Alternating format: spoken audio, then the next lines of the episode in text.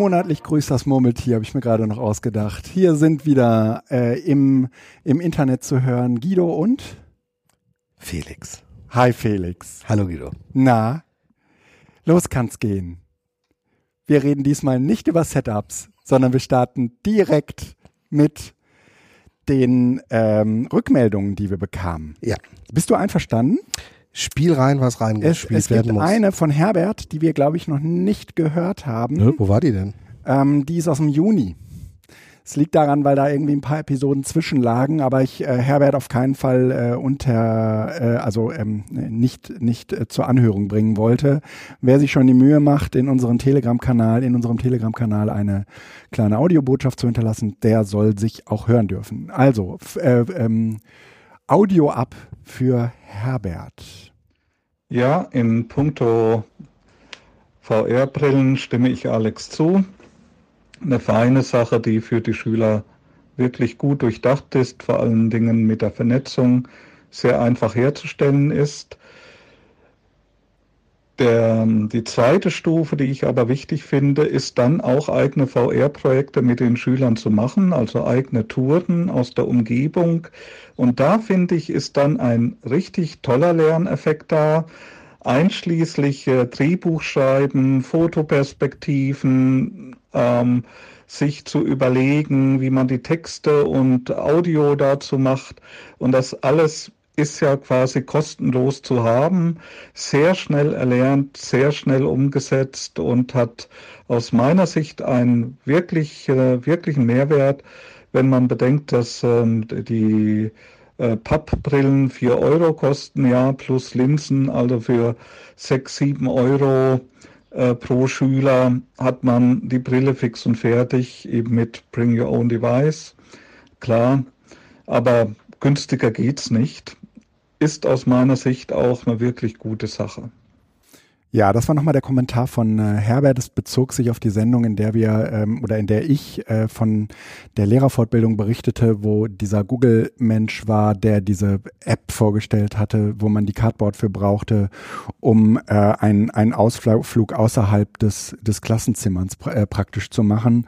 Da, da ging es äh, auch, das wurde auch schon in diversen Podcasts nochmal nachdiskutiert, um die ähm, Frage, ähm, naja, der Kontrolle, der, der Schülerkontrolle, weil man ja irgendwie, weil diese App halt auch äh, für den Lehrer zu, zulässt, herauszufinden, wohin die Schüler gerade gucken, ob die innerhalb der App ähm, alle auch äh, wirklich auf diesen, was weiß ich, Wind, ähm, auf, auf dieses Windenergieding gucken oder wo, woanders hin. Ähm, aber hier nochmal der äh, kleine ähm, Hinweis von Herbert, da, da ähm, sind wir uns, glaube ich, äh, häufig auch immer alle einig. Natürlich äh, ist es wichtig, dass äh, solche Technologien auch angewandt und selbst gemacht werden, denn nur dann äh, machen sie eigentlich Sinn, im, im Unterricht eingesetzt zu werden. Oder überhaupt in Bildungsprozessen. Ich komme ja gar nicht so aus dieser Unterrichtswelt. So, jetzt etwas aktueller. Äh, ein ähm, äh, nachträglicher Kommentar von Christine zu unserer letzten Sendung, wo wir vor allen Dingen äh, über Camping geredet hatten. Hallo zusammen. Ich habe mich enorm gefreut, als ich die BCT-Folge, die aktuelle BCT-Folge gehört habe. Ähm, nicht nur, weil ich mich immer freue, wenn BCT-Folgen rauskommen, sondern auch, weil ich ähm, die Themen ähm, sehr spannend fand, die euch so umtreiben. Ähm, äh, weil es auch die Themen sind, die mich gerade umtreiben. Zum einen, das wisst ihr, Camping. Wir sind auch eine Wohnwagenfamilie und waren wieder unterwegs diesen Sommer in den Nieder Niederlanden und ähm, ich freue mich sehr, dass wir da sehr ähm, spannende Erfahrungen teilen können. Das an, eine möchte ich doch ansprechen, wo ich wirklich sehr gelacht habe, dass äh, der Guido eine, einen Wohnwagen mit Klimaanlage hat. Ja Gott. Verrückte Sache. Ähm, das, das ist ja eine ganz andere Welt, die du erlebst, äh, im Gegensatz zu uns, dir. die bei hat nichts mehr 35 mit Grad Camping in Holland waren. Nein. Ähm, sehr spannend. Ich würde gerne mich weiter mit dem Thema ähm, Außenküche beschäftigen, weil auch wir kochen wahnsinnig gerne draußen, weil drin ist es doch eher so die pragmatische, ich mache mal Wasser warm und entweder für den Kaffee oder für die Nudeln. Ähm, und ich brauche für draußen irgendwie noch eine schöne Lösung. Wir haben da auch ein paar Ideen, Erzähl. Ähm, dass es eben nicht so auf dem Boden ist oder so. Genau, Das ist ein bisschen gucken. dialogisch, obwohl es eigentlich Ähm, nicht dialogisch ist. Lass Da äh, passiert vielleicht im nächsten Jahr dann noch ein bisschen mehr. Ansonsten würde ich mich natürlich enorm freuen, wenn wir es tatsächlich in die Realität umsetzen können, dass wir ähm, ein Edu BZT Camp zusammen machen. Ähm, wenn ich das richtig sehe, sehen wir uns ähm, in Hattingen, ja, und ähm, das meine ich tatsächlich ernst. Ich würde es sehr gerne machen und das äh, konkret in Hattingen besprechen mit denen, die wollen. Oha. Das ist das eine. Und das andere, was ich gerne loswerden will, ist das Thema ähm, Mobilität, was ihr ja sozusagen dann nochmal angesprochen habt. Und auch das ist etwas, was wir ähm, innerhalb unserer Familie ähm, irgendwie gerade neu definieren und das Auto immer mehr stehen lassen, ähm, weil wir jetzt Besitzer eines Lastenfahrrads mit E-Antrieb sind, eines Babu und dadurch sich unglaublich tolle neue Welten eröffnen und ich es sehr, sehr genieße, damit rumzucruisen. Das ist zugegebenermaßen, und das soll es auch gar nicht, jetzt nicht so wahnsinnig mobil und flexibel wie ähm, das von Felix. Ähm, ich kann das jetzt nicht einfach mal so irgendwo reinpacken. Das ist, dazu ist es zu schwer und äh, zu ähm, unhandlich. Aber es bieten sich enorm neue, spannende und wunderbare Wege, ähm, seinen täglichen Bedarfen und Bedürfnissen nachzukommen. Insofern danke für die Einblicke und ähm, auf bald, ihr Lieben. Tschüss. Auf bald. Hallo zusammen. Oh, ich habe mich jetzt enorm. Geht es wieder los. Äh, nein, ich, ich habe das jetzt gestoppt. Lass uns nochmal von vorne. Nein. Felix. Ich habe gerade geguckt. Ich bin tatsächlich. Ich eigenes Thema? Nein, kein eigenes Thema. Es geht mal als Feedback dazu. Ist noch Anfang des Podcasts oder sind wir schon drin? Wir sind mittendrin. Okay, kannst du mich ein bisschen lauter machen? Gott. kein, ja. kein, kein Technik am Anfang, aber ja. irgendwann muss ich so. Jetzt kann ich auch mitreden. Schön. Ja. ja, Guido, schön, dass ich dabei sein darf. Jetzt höre ich dich und mich auch. Ja, das ist gut. ähm, nee, ich habe äh, tatsächlich jetzt seit vier Monaten das E-Bike und habe oh. Äh, noch eine dienstliche Fahrt damit äh, mit dem Auto seitdem gemacht, weil ich nämlich äh, sechs äh, Wasserkästen transportieren musste. Aber ansonsten bin ich tatsächlich jetzt seit, äh, seit vier Monaten eigentlich fast, nee, nicht fast nur, sondern beruflich nur mit dem E-Bike unterwegs. Mhm. Und hab, ähm, da muss man jetzt wahrscheinlich ein bisschen was abziehen, aber insgesamt 1400 Kilometer jetzt schon zurück. Wahnsinn. In den vier Monaten. Wahnsinn. Das ist echt nicht ohne. Das heißt, jeden Tag dann Wuppertal hin und her. Wir haben halt auch so eine schöne Trasse, so dass man zumindest talseitig, also auf der einen Seite gut hin und her kann. Und ähm, das Lustige ist, dass ich heute Morgen überlegt hatte, weil ich ja auch noch hierhin gefahren bin. Also hier bin ich jetzt tatsächlich noch mit dem Auto mhm. gekommen. Nach äh, Sprockhövel fahre ich aber auch über die Trasse, weil das ist direkt am Ende von der Trasse. Ist total super. Ach super, da kommst du mit dem Fahrrad hin. Ja. Ja, toll. Ähm, ähm, dass ich äh, mich erwischt habe bei der Frage, fahre ich mit dem Auto oder mit dem Fahrrad, habe mhm. ich heute Morgen gedacht, äh, nee, komm, fahr mit dem Fahrrad, kriegst einen Parkplatz vor der Tür, mit dem Auto musst wieder rumgurken. Ja. Und ich bin genauso, also fast genauso schnell, weil halt Wuppertal hast du Ampeln, dann hast du irgendwo, mhm. ne, und mit dem Fahrrad fährst du auf die Trasse und Gib ihm. Gib durch. Also halt 20, 25 ja. kmh Durchschnitt.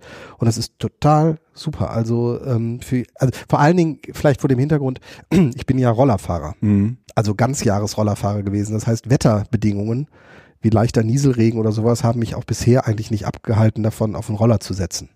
So. Wenn es jetzt Winter wird, bin ich mal gespannt, wie sich das weiterentwickelt. Aber ich kann nur jeden ermutigen, wenn jemand hauptsächlich so Strecken so zwischen 5 und 10, 15 Kilometer hat, ja. das echt zu probieren. Und für mich in Wuppertal ist einzig und allein das E-Bike das Ausschlaggebende. Ohne E-Bike würde ich das never ever machen, weil wir halt ständig Berge rauf und hoch müsste. Genau, du hast immer die Ausrede, ja, nee, das ist mir alles zu bergig. Nein, das geht, also es geht, und du kommst keine Ausrede. Du kommst geschwitzt zur Arbeit. ne? Es geht nicht. Also wenn du die Berge hast, die wir da teilweise haben, mhm. dann ist das nicht nur eine Frage des Schwitzens, sondern es ist tatsächlich, das ist dann echt Sport. Also echt Sport. Mhm. Wenn du bei uns in Katerberger Schulweg hoch musst, dann bist du oben echt platt. Mhm. Und ähm, das ist kein Modus. Ja. Wenn du das als Verkehrsmittel haben möchtest. Und in dem Sinne ist das E-Bike tatsächlich eine, eine, eine, eine wir waren jetzt ähm, ich glaube, das hatte ich aber schon erzählt, dass es vollkommen übermotorisiert ist, wenn du halt im flachen Land bist. Wir haben, ja. waren noch mal in Holland. Das spielt es überhaupt keine Rolle, ob die einen mit dem E-Bike oder nicht mit dem E-Bike unterwegs mhm. sind. Die E-Bike-Leute beschleunigen schneller auf 25 km/h. Die anderen brauchen dafür Zeit und dann fährst du aber trotzdem mit deinen 28, 30 km/h halt so Tourengeschwindigkeit, äh, wenn du mit Erwachsenen unterwegs bist. Ähm, dafür brauchst du das nicht. Ja. Aber für bergige Städte ist es echt super. Nur Mut. Also, ich bin seit vier Monaten autofrei. Fast. Respekt. Also bis auf Urlaub, Respekt. aber das funktioniert tatsächlich ganz gut. Aber ansonsten habe ich ja darüber auch schon berichtet. Digitalpakt. Ja. Äh, haben wir dafür eigentlich inzwischen einen Jingle? Nein. Willst du einen Jingle dafür? Digitalpakt. Okay, ich, So, ich, was- ich mache ich mach einen Jing- einen Jingle. Hm? Ähm, ich glaube, es ist aber auch fast durch. Also ich glaube, die Serie äh, nähert sich sozusagen, ähm, hatte zwischen der letzten Sendung und dieser Sendung ihren Höhepunkt. Und jetzt geht's an die Substanz und jetzt wird's Arbeit und jetzt ist es dann, glaube ich, weniger interessant. Es liegt alles auf dem Tisch. Also Nordrhein-Westfalen ist jetzt ja unser Dunstkreis. Ähm, die Förderrichtlinie ist draußen, die FAQ ist draußen, die die Förderrichtlinie etwas erklärt. Ähm, wenig Überraschungen. Äh, ein Punkt, der vor allen Dingen kritisch gesehen wurde und wo man gehofft hat, dass die Förderrichtlinie das irgendwie nochmal, äh, die, die FAQ das aufweicht, äh, war der Punkt der Begrenzung ähm, der wird Zeit, dass wir hier die Kopfhörer wechseln, oder? Mir fällt gerade der Popschutz runter. Moment. Das ist der Spuckschutz. Popschutz. Ähm, ähm, die Begrenzung von 25.000 Euro pro Schule beziehungsweise 20 Prozent des Gesamtbudgets für den Schulträger, was, wenn der Schulträger es vernünftig auf alle Schulen rum umlegt, auch eine 20 Prozent äh, Deckelung äh, für digitale Endgeräte betreffen würde. Also das heißt, eine Schule darf maximal 20 Prozent ihres Gesamtetats aus dem Digitalpakt oder maximal 25.000 Euro für digitale Endgeräte ausgeben. Was für größere Systeme Nicht quasi nichts ist. Mhm. Und ähm, BKs sind davon befreit und man hatte so ein bisschen gehofft, dass die Was sind FAQ BKs? davon befreit. Die können bestellen, was sie wollen. Nee, was sind B? Äh, Berufskollegs. Berufs ja klar. Berufliche Ausbildung. Ähm, ja, herzlichen Glückwunsch. Erfolgreiche Arbeit im Vorfeld, würde ich sagen. Ja? Okay. Ich habe noch keine stichhaltige Erklärung, warum das inhaltlich für BKs nicht Mhm. gelten sollte, Mhm. gefunden wird. Okay. Ähm, aber also ähm, tatsächlich äh, ist es ganz spannend. Die, äh, die FAQ hat da auch nichts weiter gemacht. Ähm, also nichts genauer definiert, sondern das im Grunde genommen bestätigt. Das heißt, entweder 20 Prozent oder 25.000, das was zuerst greift, gilt. Ja. Ähm, was aber neu ist, ähm, zumindest in der Terminologie, ist das technisch-pädagogische Einsatzkonzept. TPEK, TPEC, TPEK, ähm, was die Schulen jetzt erstellen müssen. Mhm. Und zwar äh, in Kooperation mit dem Schulträger müssen die Schulen ein Einsatzkonzept ihrer technisch-pädagogischen Ausstattung entwickeln, wo ähm, in, ich mache es vereinfacht, drei Spalten zurückgemeldet wird, was haben wir, was wollen wir und warum.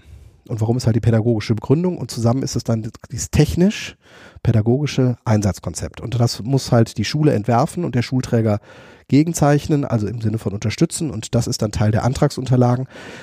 Und wenn wir bisher davon gesprochen haben, dass die Schulen eigentlich bis zum Ende diesen Jahres mit der Arbeit an den Medienkonzepten begonnen haben sollten, sodass sie dann auch eine Vorstellung der Mhm. technischen Ausstattung bekommen, Mhm. ist es sozusagen jetzt nochmal ähm, verstärkt oder fokussiert worden. Die Schulen sollten in den nächsten Wochen, Monaten, ich gehe davon aus, dass dieses Jahr keine konsternierte, großflächige Aktion stattfinden wird, dass Kommunen breit Geld abrufen, sondern ich vermute, dass die Schulträger das alles in 2020 machen, damit man jetzt erstmal sich vorbereitet und vielleicht mal einen Testballon startet. ähm, aber die Schulen sollten genau für diesen Fall eben dieses technisch-pädagogische Einsatzkonzept vorbereiten, zumindest sich damit auseinandersetzen, sodass, wenn der Schulträger kommt, man einfach schon was hat. Ja. Ähm, da sind die Kommunen ganz unterschiedlich aufgestellt, weil dafür braucht man halt nicht nur die Schule, die das erstellt, sondern wir brauchen auch die Kommune, die das mitträgt und auch Strukturen hat, wo das überhaupt dann zusammengefasst wird und damit gearbeitet wird, weil die Kommune natürlich aus allen Einsatzkonzepten eigentlich auch ein Gesamtkonzept, den sogenannten Medienentwicklungsplan für die Kommune dann erstellen muss, so im Sinne von, wo geht es eigentlich für uns in den nächsten fünf Jahren hin? Mhm. Und ähm, wenn ich Ist es denn so, dass, dass es dafür überhaupt eine gemeinsame Grundlage gibt? Also, Das würde ja voraussetzen, ähm, dass es so eine gemeinsame Roadmap von kommunalen Schulen gäbe. Das ist ja, also die, die Schulen äh, formulieren das, der Schulträger sammelt das, äh, versucht das zu vereinheitlichen, nach Realisierung irgendwie abzuklopfen und gemeinsam sollte dann im Idealfall halt so eine, eine Roadmap entstehen. Ah, okay. Das ist dann der Medienentwicklungsplan eines Schulträgers, der halt im Idealfall halt alle vier, fünf Jahre dann sozusagen verlängert, neu formuliert, ergänzt wird, mhm. sodass man in so einem stetigen äh, Prozess ist der Überarbeitung. Und in Wuppertal machen wir das halt seit 2004, 3 in unterschiedlicher Intensität, mit unterschiedlicher mhm. pädagogischer äh, Ausrichtung auch. Am Anfang ist es mhm. natürlich sehr technisch gewesen und das ist mehr und mehr pädagogisch geworden.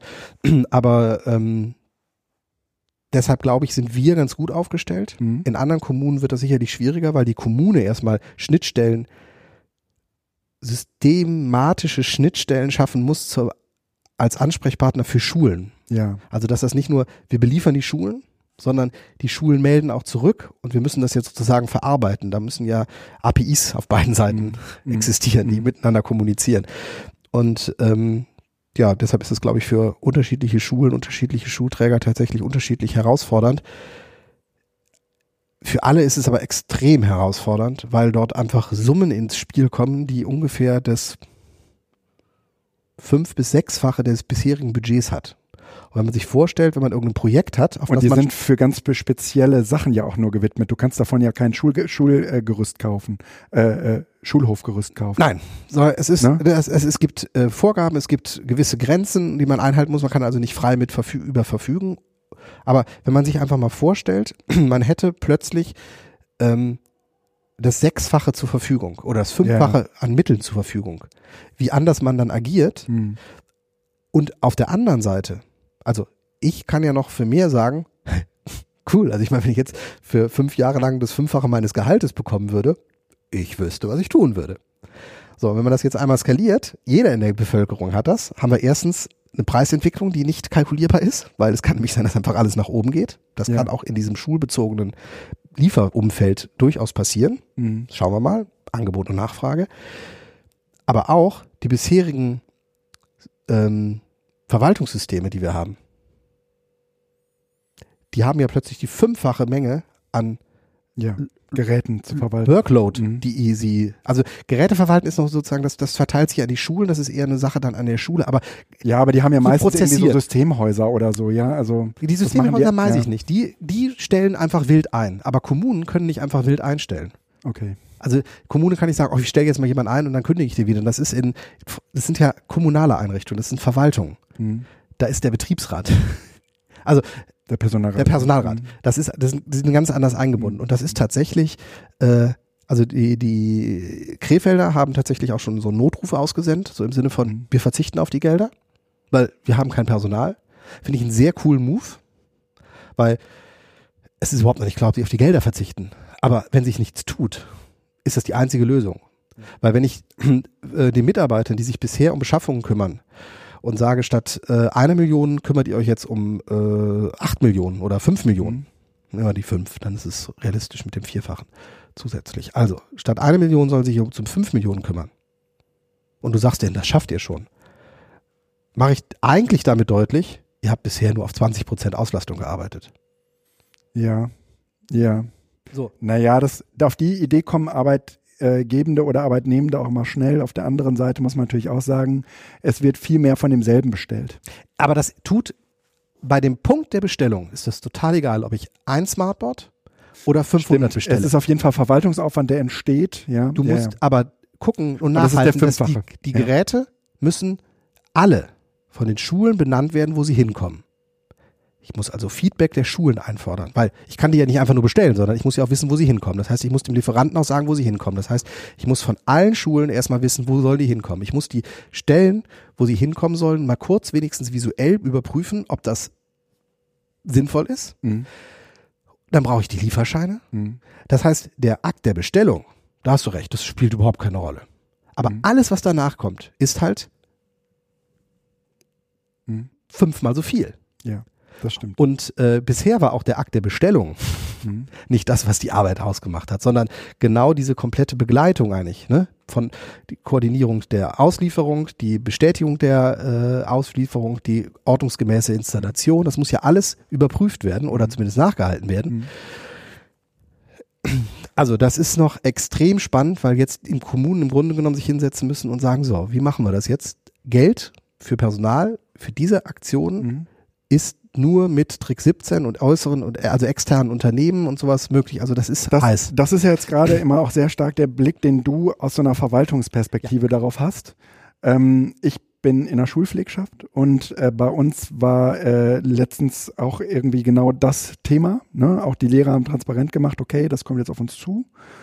Und sie suchen Leute, die äh, sie dabei unterstützen können. Ne? Habe ich auch mal einen Finger nass gemacht, weil mich einfach diese Perspektive interessierte und weil damit das Versprechen einherging, ähm, und das hattest du ja auch immer schon ähm, mit, ähm, mit angedeutet, die müssen jetzt neue Curriculas schreiben. Zumindest müssen sie anpassen. Ne? Anpassen, ja. Ne? Genau. Also, ähm, und, und das ist, das ist natürlich toll.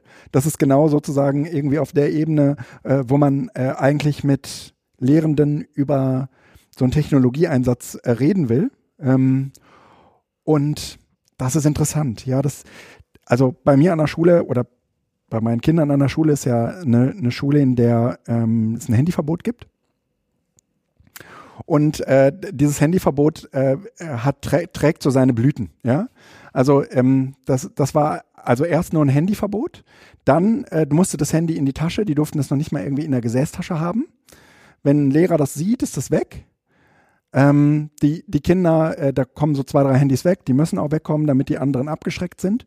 Äh, nächster Schritt ist, die dürfen keine Smartwatches tragen. Ich wollte gerade sagen, das ist kein Problem. Und weil man nicht unterscheiden kann, ob es eine Smartwatch ist oder nicht. Ich dürfte keine Uhren getragen werden. Gibt es ein, gibt's ein Uhrenverbot.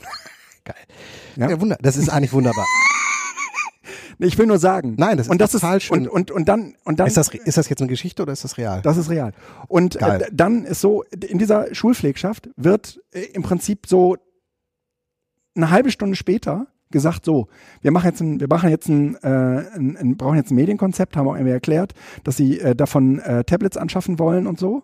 Ähm, so, ne? So, und dann, ähm, ja, wie, wie, wie das halt Leute mal jetzt machen, jetzt bekommen die eine Fortbildung und ne, dann haben sich jetzt schon mal irgendwie, hat sich eine Arbeitsgruppe zusammengefunden, die fängt, fängt schon mal an, so ein bisschen zu denken und zu überlegen.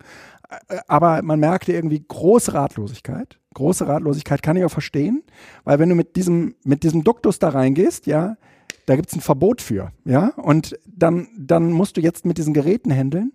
Naja, das, das fällt halt auf einen, auf einen Boden, der immer eine Doppelmoral aufmacht. Ja, egal wie du, egal wie du das jetzt äh, annimmst. Ne? Natürlich gibt's, gibt, gibt, sind das die gleichen Lehrer, die sagen, ja, äh, ist ja auch eine angestaubte Pädagogik. Natürlich hat eine äh, Pädagogik nichts mit dem mobilen Endgerät oder überhaupt mit dem Gerät zu tun. Das wissen wir beide, ja.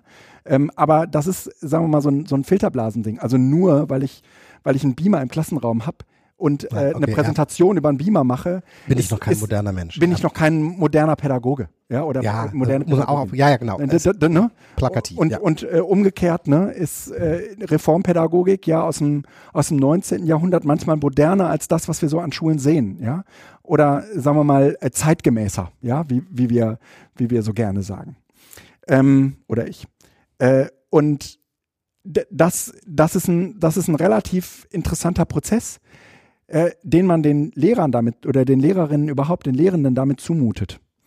Und ich bin mal gespannt, welche Auswirkungen das ähm, auf die gesamte äh, sonstige, ähm, sagen wir mal, äh, ähm, sagen wir mal, Haltung zu den mobilen Endgeräten haben wird.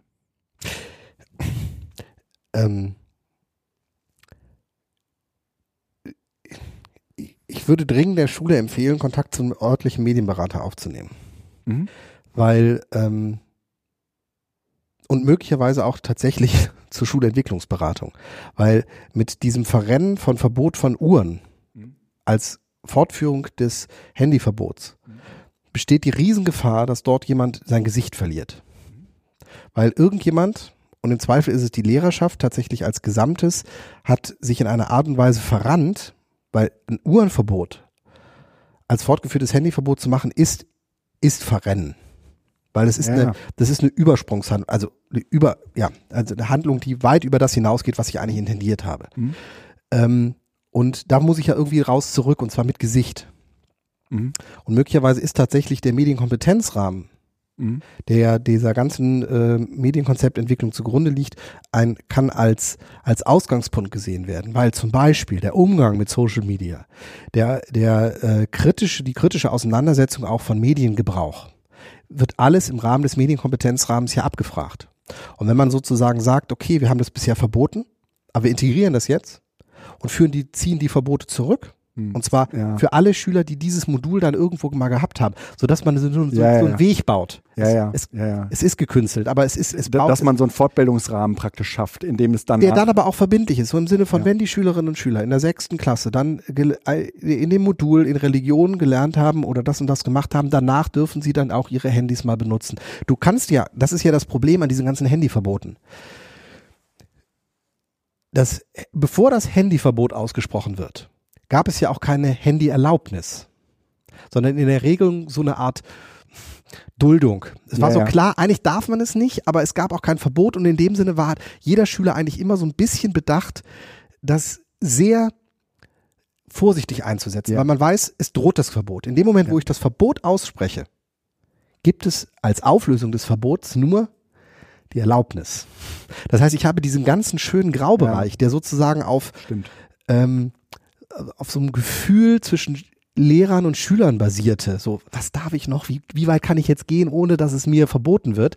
Der ist weg.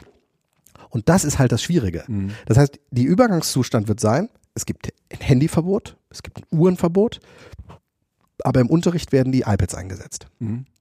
Das wird über zwei Jahre der, der, der mhm. Zustand sein. Mhm. Und irgendwann wird man dann fragen, Bin wahrscheinlich, ja, ja. können wir nicht auch in der Pause daran weiterarbeiten? Mhm, nee, ihr dürft ihr iPads nicht mitnehmen. Ja, aber kann ich das nicht auf meinem Handy? Und dann steht der Lehrer da und hat ein Legitimationsproblem, weil eigentlich kann er das dem Kind erlauben. Mhm. Aber er darf nicht. Und wenn das ein Jahr lang, das ist meine Hoffnung. ja. Das wird so kommen. Das ist meine Hoffnung. Nur, das kann man sozusagen auch begleiten. Das kann man ja, ja. in einem Konzept begleiten, sodass man sozusagen gar nicht in diese Situation kommt, die dann unangenehm ja. und peinlich wird, sondern dass man das sozusagen nein, nein. direkt als, als Gesamtkonzept, im Medienkonzept auch formuliert. Es ist, glaube ich, auch wichtig, äh, das so zu sehen, wie du das gerade skizierst, nämlich, ähm, dass man Menschen, die sich so verrannt haben, einen Ausweg liefern muss, ohne dass sie es ein, als einen Ausweg sehen, sondern dass sie sozusagen dieses Ge Gesichtswahrende, genau. ja, also ähm, damit man nicht sagen muss, ja, ich habe es doch gesagt. Ne? So, irgendwie, das ist nur fair. Und das ist für sie auch die einzige Möglichkeit, äh, diesen Ausweg zu nehmen. Also das, wie wir jetzt gerade reden, ist, ähm, das, das hat was mit Alter zu tun. Ne? Ich glaube, zu anderen Zeiten hätte ich gesagt, boah, das muss knallen. Genau. Ne? Ja, ja, und die, ich bin halt inzwischen auf dem äh, so oft auf diesem äh, Weg. Also ich will das nur reflektieren kurz, weil der, der alte Schaumburg. Nein, aber ähm, wenn du wenn du versuchst, dass keiner scheitert, ja. ähm, hast du langfristig einen besseren Weg. Das heißt, auf dem Weg dahin ist es möglicherweise zwischendurch mal, wenn du auf dem Weg der Stärke bist. Also man kann jetzt ja sagen, alle die, sich bisher mit Medien auseinandergesetzt haben, sind auf dem auf der Seite im Moment so des Stärkeren, weil der Erlass ist klar, die Mittel sind klar, mhm. ist klar, wo es dahin lang geht. Du könntest jetzt also voll draufhauen. Ja das fliegt dir aber irgendwann wieder um die Ohren. Und wenn du jetzt sozusagen versuchst, ja, es ist, glaube ich, nicht so ganz klar, wo es lang geht. Also es gibt jetzt aus meiner Sicht noch zwei, noch, also zwei vor, vor allen Dingen sehr unterschiedliche Wege. Der eine ist ähm, der ganzheitliche, reformpädagogisch im weitesten Sinne ähm, inspirierte Weg und der andere ist der Kontrollweg. Das ist klar. Es gibt sozusagen innerhalb der, der Entwicklung, in wo geht das System Schule hin? Ja. Noch, noch diese aber gerade geht das System Schule ja einen Weg. nein, nein, nein. Äh, ja, aber auch nein. Also die Frage, ähm, das hatten wir ja auch schon mal, äh, inwieweit die Reformpädagogik oder die Gedanken der Reformpädagogik ohne ihren ideologischen Ballast mhm. die Schule auch prägen kann, ähm, die steht ja grundsätzlich im Raum. Die, die, die Veränderungen gerade in den Grundschulen äh, seit den 70er, 80er Jahren, die sind ja auch eklatant. Es gibt ganz viel fachübergreifenden, ja. ganz viel jahrgangsübergreifenden ja, genau. Unterricht, klassenübergreifend und so weiter. Das heißt, da tut sich was. Die weiterführende Schule ist noch ein bisschen starr. Das liegt auch sicherlich an der Dreigliedrigkeit, weil da noch andere Strukturmerkmale dann äh, greifen. Aber ähm, was im Moment passiert, ist nicht diese Ausrichtung von Schule. Im Moment Nein, passiert nein. tatsächlich auf dieser ganz basalen Ebene etwas. Wir lassen digitale Werkzeuge in den Schulalltag rein. Aber sie werden rückblickend auch un unmerklich das Schulsystem ändern. Ähm, Oder sagen wir mal zumindest das, das Verständnis von Lernen verändern. Unmerklich. Also so wie die Schule jetzt schon sehr frühzeitig du- reflektiert hat, dass ähm, sie die Curriculas anpassen wird. Das, die, die passt sie aber nur an, weil die äußeren Vorgaben entsprechend sind. Das ist keine Erkenntnis aus sich selbst heraus. Ja, aber diese Anpassung ist ja in der Regel ein, ähm, wie soll ich sagen, demokratischer Prozess. ja genau. Und der äh, geht sozusagen einen Weg, den keiner der Beteiligten im Moment vorhersehen kann. Aber diese Änderung bezieht die digitalen Medien mit ein. Lass uns da, äh, lass mal kurz den Gedanken, es ist jetzt unreif von mir, aber ich glaube, dass wir dort zwei Ebenen von Schulentwicklung äh, sehen. Die eine ist die curriculare. Mhm. Dieses Medien, äh, der Medienkompetenzrahmen hat vor allen Dingen äh, Impact auf die ähm, Auswirkungen auf die, die, diese curriculare Perspektive. Ja. Also was wird gelernt? Vielleicht eine didaktische Perspektive. Mit Sicherheit eine, eine didaktische Perspektive. Genau, so. Also das ist so der Schwerpunkt. Mhm. Das andere, was Schule hat, ist die Frage der Leistungsüberprüfung. Ja, natürlich. So, und die Natürlich. hängt natürlich, also in dem Moment, und da würde ich hochgradig sensibel sein, Ja. wo wir beginnen, die Digitalisierung zu argumentieren im Sinne einer vereinfachten, verbesserten, andersartigen Leistungsüberprüfung. Das ist dann der Punkt, wo ich sagen würde, Bremse, Moment. Weil das ist eine, das ist eine andere Ebene. Im Moment geht es tatsächlich um, um ähm, das kann jetzt kann man natürlich auch sagen, das ist ein schleichender Prozess, natürlich. Und unter Unterricht mit dem äh, Digitalen äh, zu machen. Übungsblätter. Und selbst wenn diese Übungsblätter im Sinne von welcher Schüler hat was gemacht, ausgewertet werden, sehe ich da noch keinen ähm, kein, kein Optimierungsbedarf in diesem klassischen Sinne wie die, ähm, die, die äh, Dingsschule in den USA. Also, Name fällt mir jetzt nicht ein. Ähm, also ich w- würde ähm, das im Moment, wenn man den Schulen diese, diese Thematik jetzt noch oben drauf packt, Das muss man ich, aber nicht. hat man keine Dimension, also da, da kriegt man keine. Das muss man nicht. Das machen die von alleine. Ja. Sie kommen ja nicht um die Fragen, um die Fragen rum. Aber sie beantworten die nicht für jemanden, sondern weil sie sonst das Konzept nicht geschrieben kriegen. ja, und weil tatsächlich diese Fragen der Leistungsüberprüfung und der Abschlüsse Ja. ähm, für den Lehrer von den curricularen Vorgaben und den curricularen Arbeiten, die sie jetzt machen, Ja, es ist nicht unabhängig voneinander, ja es ist aber es sind, es sind aber schon zwei unterschiedliche Prozesse für die. Lehrenden, weil die, in der Oberstufe rückt das immer mehr zusammen, das ist klar. Aber wir reden vom Medienkompetenzrahmen auch erstmal von der fünften Ja, ja. bis zur zehnten beziehungsweise ersten, vierten Klasse. Und ähm, natürlich ist die Frage, wie überprüfe ich da möglicherweise auch solche Sachen mal oder nehme ich das in die Leistungsüberprüfung mit auf? Aber die, die Dimension im Moment ist eigentlich eher, wie kriege ich das in den allgemeinen Unterricht mit rein? Und das wird natürlich Veränderungen machen, aber im Grunde genommen ist es die Veränderung, die wir seit Jahren fordern, nämlich dass alle sich verbindlich mit den digitalen Medien auseinandersetzen Ja. müssen. Und diese Verbindlichkeit, Die kommt jetzt. die ist geschaffen. Ja, ja. Und in dem Sinne ist es jetzt auch erstmal Ja. Abwarten und den Leuten Zeit lassen. Ich weiß, es ist Ja. total Ich bekloppt, weil es eigentlich alles zu spät ist. Ich, Aber ihr hört das in den letzten Sendungen nach. Ich war total skeptisch. Aber jetzt, wo selbst die Schule meiner Kinder, ja, ähm, irgendwie mit genau solchen Überlegungen kommt, ja, merke ich, äh, wie, ähm, wie breitentauglich vieles von dem wird, was wir in diesem, in diesen Edu-Zusammenhängen vor 10, 12 Jahren äh, zusammen ausgedacht so, haben. und wenn man sich jetzt hinsetzt und sagt, ich weiß aus meiner eigenen Erfahrung und weil ich jetzt ja im Grunde genommen, jetzt wird's echt alt, schon mindestens zwei Generationen nach mir sozusagen in dieses Edu-Umfeld rein hab Ja. laufen sehen, die die gleichen Themen wieder nach oben holen, die die gleichen Prozesse durchlaufen, Mhm. die anfangen dann wieder Bücher zu, nee, das ist was anderes. ähm, aber so, Wir wollten nicht drüber reden.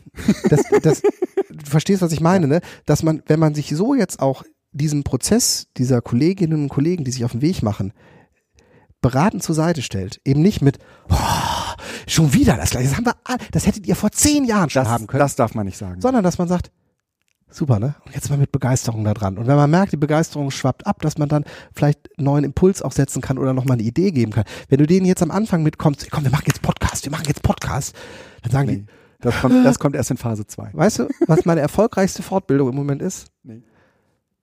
Das, das Kahoot. Nein, viel zu kompliziert.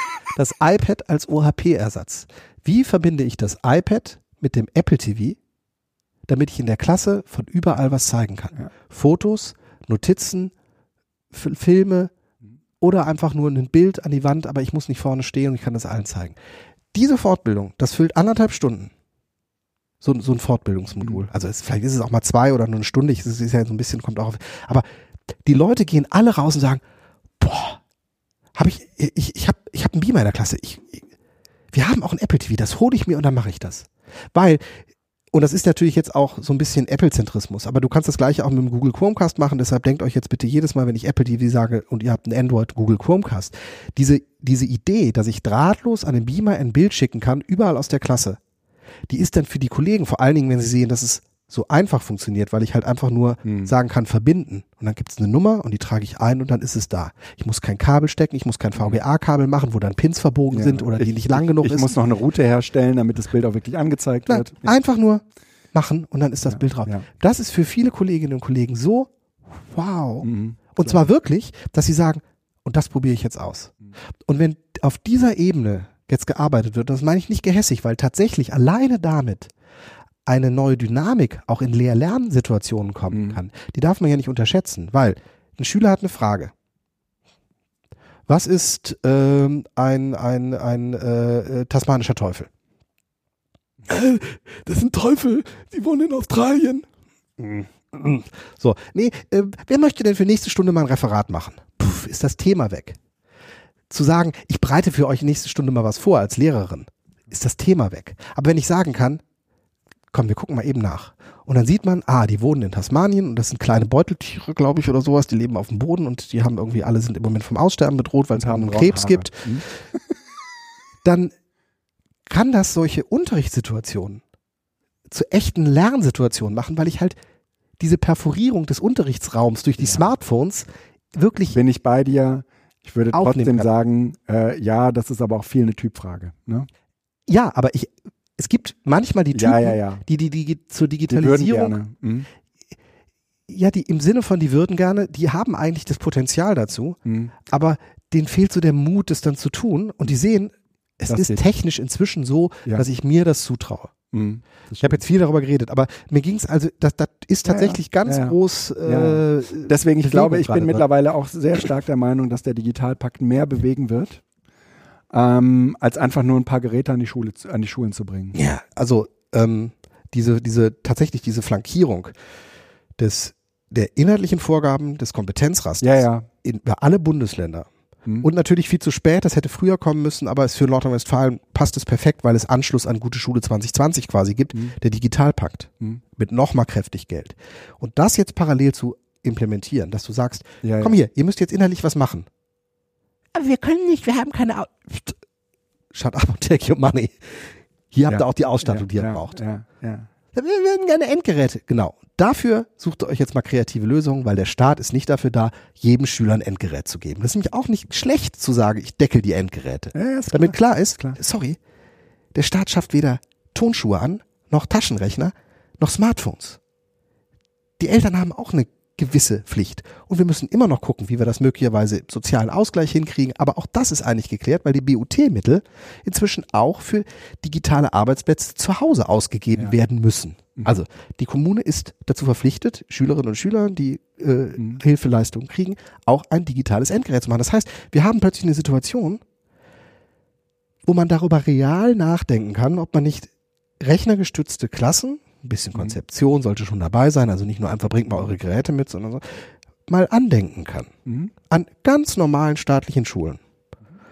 Ab der achten Klasse vielleicht. Achte, neunte, zehnte, da hat man so einen Dreijahresrhythmus. Aber das geht alles. Und es, da tut sich was. Das, äh, Wie lange haben wir jetzt über den Digitalpakt geredet? Ach, eine halbe Stunde, ne? äh, eine halbe Stunde, genau. Zu ja, lange. Ja. Aber vielleicht war es ja das nee, letzte Mal. Nee, nee, das, genau, und das vielleicht nicht, aber wir haben auf jeden Fall ähm, ein sehr schönes anschlussfähiges Thema, äh, was ich gerne äh, setzen würde. Mm, Und zwar geht es um äh, die pädagogisch-technische äh, Schnittstelle. Ist das das te- pädagogisch-technische Einsatzkonzept, oder? Ja, das ist wahrscheinlich, ähm, ähm, das es kommt jetzt gar nicht aus dieser Schulwelt, ne? Ähm, Pädago, Augenblick. Ähm, mir ist, also auf dem Weg zu, wie geraten digitale Endgeräte in Bildungsprozesse, stoße ich zumindest in meinen äh, Vorträgen und auch in Korrespondenz mit Kolleginnen und Kollegen ganz häufig an diesem Punkt, ja, wie überzeugen wir die denn? Also wie kriegen wir denn den Rest jetzt auch mitgenommen, ne, damit das alle machen? Und äh, das, das ist immer schwierig. Das geht eigentlich gar nicht. Wer das nicht will, dem, dem kann ich das nicht aufzwingen. Ne? Mhm. Und ähm, dann habe ich mir überlegt, wie ist denn eigentlich der Verwaltungsbereich ähm, digitalisiert worden? Und warum hat es da funktioniert? Warum, also warum sind, da gibt's auch Leute, die sagen, oh, ey, PCs, ich kann's nicht mehr sehen, ja. Ich bin so froh, wenn ich abends nach Hause gehe und damit nichts mehr zu tun haben muss. Und trotzdem sitzen sie im Büro und arbeiten damit. Und die Frage ist, warum gelingt das dort? Und was sind die Gelingen, Gelingensbedingungen dafür, dass sie das da irgendwie, dass sie damit irgendwie handeln? Und warum ist das in der Bildung nicht so? Oh? Sowohl dem PC, wie auch dem Kaffee, wie auch dem Chef ist es total egal, ob die Mitarbeiterin motiviert ist oder nicht, die soll ihren Job erfüllen. Und der er zeigt sich am Ende durch eine höhere Effektivität bei gleichzeitig schlechterer Laune möglicherweise, wenn sie am PC arbeitet. Bildungsprozesse sind aber anders gestaltet. Weil in Bildungsprozessen die maximale Motivation eines Lernenden ist die Motivation des Lehrenden. Das heißt, Ja, wenn ich ähm, dort mit Digitalisierungsprozessen arbeite und der Lehrer hat überhaupt gar keinen Bock darauf, ja, sinkt die Effektivität, sofern Ja. man das Lernen unter Effektivitätsbedingungen überhaupt betrachten möchte, rapide, während es im Büro total egal ist. Weil selbst unter mit schlechter Laune am Computer gearbeitet ist man schneller ja. als mit guter Laune auf Papier, Du musst halt sehen, es gab ja mal eine Datensätze Zeit, geht. Wo, äh, wo das alles ohne Computer gemacht wurde. Ja, aber auch mit deutlich geringerem Datenumsetzen. Ne? Und, und ja, ja, ja, gut. Aber ähm, irgendwann, äh, ähm, hm, also stand da das Gerät. Ne? Und dann mussten die damit irgendwie umgehen. Und das war eine Zeit, das ist zumindest so in, ma- in meiner äh, äh, Wahrnehmung so gewesen, da gab es die IT-Abteilung, die wir heute kennen, die gab es gar nicht. Also es gab Rechenzentren, es gab auch irgendwie Leute, die an Terminals Daten eingaben, Mhm. aber es gab nicht ähm, im Prinzip eine IT-Abteilung, die Teil der Verwaltung wurde, Mhm.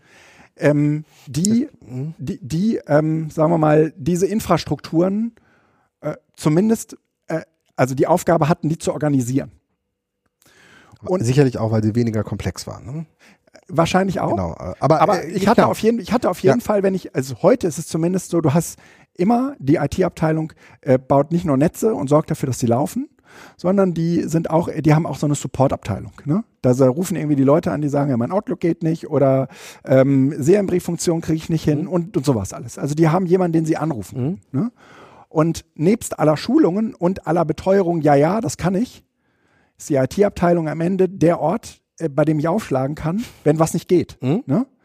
Ähm, die IT-Abteilung ist Teil der Verwaltung und äh, hat mal, mal weniger gut und mal sehr gut sich in die Organisation äh, rein diffundiert und äh, sie ist ein, ist ein natürlicher Bestandteil davon und äh, das ist so ein Anlaufpunkt. Ähm, damit kriegt man relativ viel aufgefangen. Damit kriegt man, wenn du eine gute, eine gute IT-Abteilung hast, auf jeden Fall irgendwie auch diesen ganzen, das ganze Zeug von ähm, Weiterentwicklung der äh, IT-Infrastruktur äh, organisiert. Damit kriegt man aber unter Umständen, wenn die IT-Abteilung gut ist, auch ähm, irgendwie die Kollegen mit einbezogen, ja, die ähm, das dann sozusagen übersetzen. Ja, was braucht ihr? Wie können wir das organisieren? Und es gibt so ein, gibt so ein Miteinander, also so ein Entwicklungs, Entwicklungsprozess, ja. Im Bildungsbereich habe ich mir so überlegt, wäre es gut, weil da kommt jetzt sozusagen diese Digitalisierungswelle erst ein bisschen später an als im Bürobereich, da ist die halt schon längst durch. Ähm, da könnte man analog verfahren. Man bräuchte im Prinzip eine pädagogisch denkende IT-Abteilung, die ähm, letztendlich in die pädagogischen Prozesse eingebunden ist. Äh, und ähm, letztendlich ist sowas wie eine Medienberatung eigentlich, so wie du auch äh, häufig äh, über ähm, deine Arbeit redest, ähm, sehr nah an so einer pädagogisch-technischen Schnittstelle oder einer pädagogisch denkenden IT-Abteilung dran. Und ich glaube, dass darin auch so ein bisschen, dass da auch der Hund begraben ist, äh, was so Gelingensbedingungen von ähm, digitalen Lernprozessen, also die sich jetzt sozusagen transformieren ähm, in digitale äh, ähm, Lernprozesse ähm, oder in digital gestützte Lernprozesse, ähm, dass, dass man, dass da solche Medienberater, solche, wie auch immer man die jetzt nennt, pädagogische IT-Abteilungen, pädagogisch denkende IT-Abteilungen, technisch-pädagogischen Schnittstellen, äh, dass die, dass wir die da bräuchten, ja, ähm, äh, weil sie den Menschen nicht sagen, wie sie es machen müssen, sondern im Prinzip ihnen äh, nur den Weg bereiten und als Fallback dienen für, naja, also ähm, wir kümmern uns darum, dass das Gerät funktioniert. Wir äh, können dich auch schulen, wir können dir auch sozusagen, äh, wir, du kannst auch nochmal anrufen, wenn was ist. Aber du kannst, du kannst dir das danach mit deinen Mitteln selbst erarbeiten. Ja. Und ich glaube, du, du, ähm, also nur ganz kurz, um dich so, ähm, ähm, du möchtest auf was hinaus und das ist wahrscheinlich ein gutes Konzept. Ich bin gleich gespannt, was du auf Bildung überträgst. ähm, weil ähm, ich glaube, dass der, die Vorstellung oder die, den Eindruck, den du von Verwaltung und IT-Abteilung hast, der deckt sich nicht so ganz mit meiner Erfahrungswelt von Ab Meiner auch nicht. Aber ich sprach von einer idealen okay, IT-Abteilung. Ne? Ich habe jetzt mal hier einfach nur den Link in die Shownotes getan, der kam mir vor ein paar Tagen äh, durch die Landschaft, ähm, äh, welche Rolle Faxe in Behörden noch spielen. Ja, ja, ja. Ja, ja, ja. Wurde man, und zwar, ich kann es sogar verstehen, weil es um eine Dokumenten und eine Bestätigung ja. sonst was, das ist alles. Das heißt, also wir haben dort ähm, okay, es geht um eine idealtypische IT-Abteilung, die sozusagen wie so das, das, das, der Backbone eines Unternehmens ist, ja. der unscheinbar läuft und alles aber mit Energie und Informationen und die Leute unterstützt, also ja. sich sozusagen ja, okay. als echter Support versteht, ja. eine, ein Problem annimmt, so wie man das zum Beispiel bei Uberspace nimmt. Und du würdest eigentlich jetzt gerne, dass Schulen auch auf sowas zurückgreifen können. Ja, das Schulen, also Schulen haben aus meiner Sicht so etwas schon mit dem Medienberatungsumfeld. Event, mm, also vielleicht, mm. aber nein, der, der Medienberater ist. Ich wollte ja gar nicht von der Schule reden. Ich komme ja gar nicht aus der Schule. Nee. Also, ne? Weil so in der, in der, äh, also in der außerschulischen Bildung, mhm ist das ja auch, äh, gibt's sagen wir mal, genau die gleichen Motivationen, die äh, Schulen gerade auch treiben, jetzt nicht, nicht alle so intrinsisch, ja, äh, wie man sich das manchmal wünscht. In dem Fall würde ich sagen, ähm, man wirft Geld irgendwo hin und äh, alle fragen, wie ich drankomme und dann mache ich das halt irgendwie so, ne? das, das ist ja auch so, so kann man den Digitalpakt ja auch deuten, ne? Ähm, und und ähm, jetzt hat man aber die außerschulische Bildung, der, da, wirft, da wirft nie jemand Geld hin. Das, das gab es vielleicht mal bei PB21, aber das hat nicht, hat nicht gut funktioniert. Ähm, aber äh, die, da gibt's aus meiner Sicht in den Institutionen häufig eine große intrinsische Motivation, die aber so ein bisschen gebremst wird von den Kollegen, die in den Organisationen arbeiten und sagen, wieso, geht doch auch so. Mhm. Ne? Und ähm, wenn man, wenn man ein bisschen genauer hinguckt, dann stellt man eigentlich fest, okay, sie sind ein bisschen, also es gibt einige darunter, nicht alle, aber einige darunter, die kommen mit dieser äh, neuen Situation nicht klar. Ich würde das nicht Überforderung nennen, aber ich würde das zumindest irgendwie, das ist eine Unsicherheit, die damit mhm. einhergeht. Und dieser Unsicherheit kann man gut, könnte man gut damit begegnen, wenn man so eine, so eine technisch-pädagogische Schnittstelle hätte, wo im Prinzip jemand, der äh, äh, IT-mäßig das gut im Griff hat und kann, ähm, dabei ist, ja, am Anfang, im Hintergrund der das mit den Leuten zusammen entwickelt, der als Pädagoge wahrgenommen wird und der nicht als ein IT-Fach Idiot wahrgenommen wird, sondern der, der dazwischen die, steht. Genau. Hast du aber schon mal von berichtet, ne? Habe ich, genau. vielleicht. Hm? Ähm, äh, ich wollte, äh, gut, wenn ich, wenn dann, aber das ist letztendlich irgendwie genau äh, das Konzept, von dem ich vermute, dass äh, es helfen könnte in, in pädagogischen Organisationen, in pädagogisch äh, arbeitenden äh, Organisationen äh, einen Transformationsprozess zu organisieren, dass man ja irgendwie solche Aufgabenstellungen bereithält und Leute unterstützt, Leuten Sicherheit gibt. Ne? Das ist wie auch da wieder so ein bisschen das Backbauen. Die kümmern sich ja darum, dass das WLAN in Ordnung kommt. Aber, oder ne, äh, haben dann zumindest irgendwie Ansprechpartner, mit denen sie das machen können und sourcen das aus. Aber ähm, sie erklären letztendlich ähm, oder helfen zu unterstützen. Ist halt tatsächlich, dafür brauchst du Leute, die sich auf beiden ein bisschen und doch nicht richtig auskennen. Weil, wenn sie sich richtig auskennen würden, können, würden sie in beiden deutlich besser Karriere machen können. Ja, stimmt. Aber äh, guck Und dir, wir haben trotzdem das riesen, riesen Problem, solche Leute zu finden. ja, aber guck dir IT-Abteilungen an. Ab, IT-Abteilungen, da arbeiten ja auch nicht nur die studierten Informatikerinnen, ne? sondern da gibt's auch ganz andere Berufsgruppen, die äh, mit einer kleinen äh, Umschulung und einem Windows-Zertifikat in der Tasche ja, äh, sich Excel bewerten. machen, ja. Ne? Das müssen aber nicht die schlechtesten sein. Nee, nee, das stimmt schon, das ist richtig. Ähm, das äh, war, war mein kleiner, wie soll ich sagen, Exkurs in die pädagogisch-technische äh, Schnittstelle und Organisationsentwicklung jenseits von Schule. Jetzt erklär mal, wie mal ganz kurz eine Frage. Ähm, ähm, die, das DGB Bildungswerk, ja. wo ist das organisiert? Ist, ist, ist das hier Hattingen oder ist Nein, wir, wir, unser, unser Hauptstandort ist Düsseldorf. das Düsseldorf? Ja. Okay, was wolltest du fragen? Ähm, die die ähm, Medienberatenden ähm, in den Schulen. Ähm, wie, wie würdest du denn, sagen wir mal so, auf diesem, auf dieser E- Ebene deine Rolle beschreiben, die du da hast?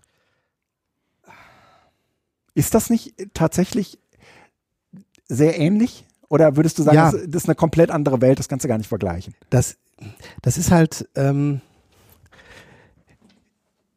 das würde in dem Moment dann richtig gut funktionieren, ähm, wo du das an jeder Schule hast. Und es soll ja an jeder Schule einen Medienkoordinator geben, der genau für diese Schnittstelle sozusagen auch da ist. Der begleitet das Medienkonzept, äh, stellt den Kontakt auch mit kommunalen anderen Medienkoordinatoren her. Und ähm, ja, ich persönlich, aber ich, da haben wir auch schon mal drüber gesprochen, das habe ich nämlich auch schon mal erzählt, dass ich mich wie so eine Scharnierstelle sehe. Ich übersetze Nerd auf Pädagogik und Pädagogik auf Nerd. Das ist ja genau das. Das ist ja So, genau das. genau. Ja.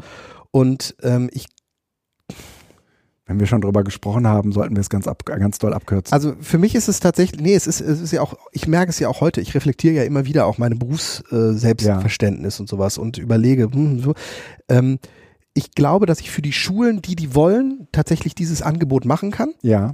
aber dass ich nicht ähm, das sozusagen verbindlich für alle Schulen habe. Mhm. Das heißt, äh, das kommt so ein bisschen auf die Schulen an. Bei dem Schulträger würde ich wiederum sagen, dort habe ich das, weil ich beim Schulträger sitze. Mhm.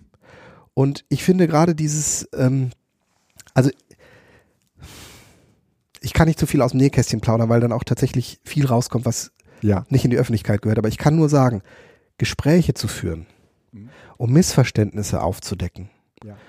ähm, und dafür Kenntnis von beiden Seiten zu haben, Ja. ist extrem wichtig und hilfreich, weil es quasi Mediationsprävention ist. Ja, ja, kein ja. Mediator mehr, wenn ich da im Vorfeld schon Ja. das deutlich gemacht habe.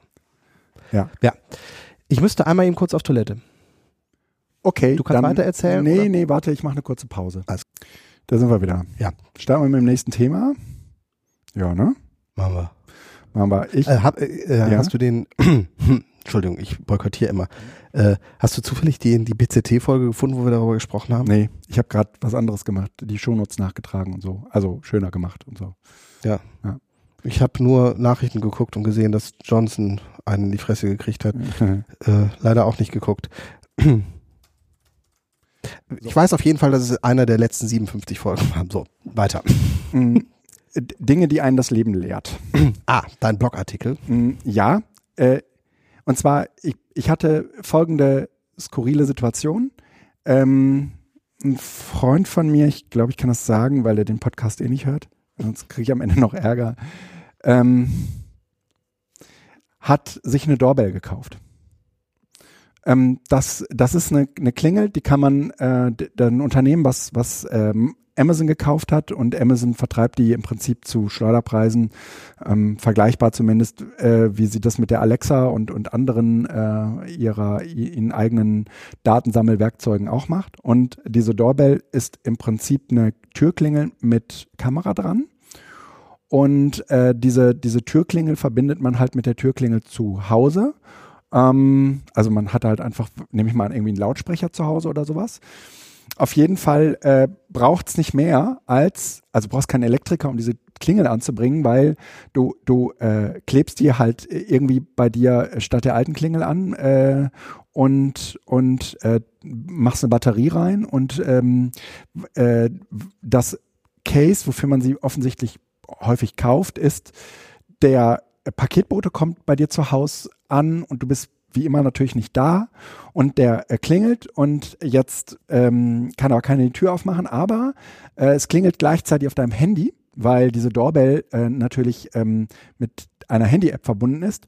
Und äh, über die Kamera wird auch ein wird auch ein Bild auf dein Handy gespielt und ähm, das sieht zwar der Paketbote nicht, aber du siehst wenigstens den Paketboten. Ne?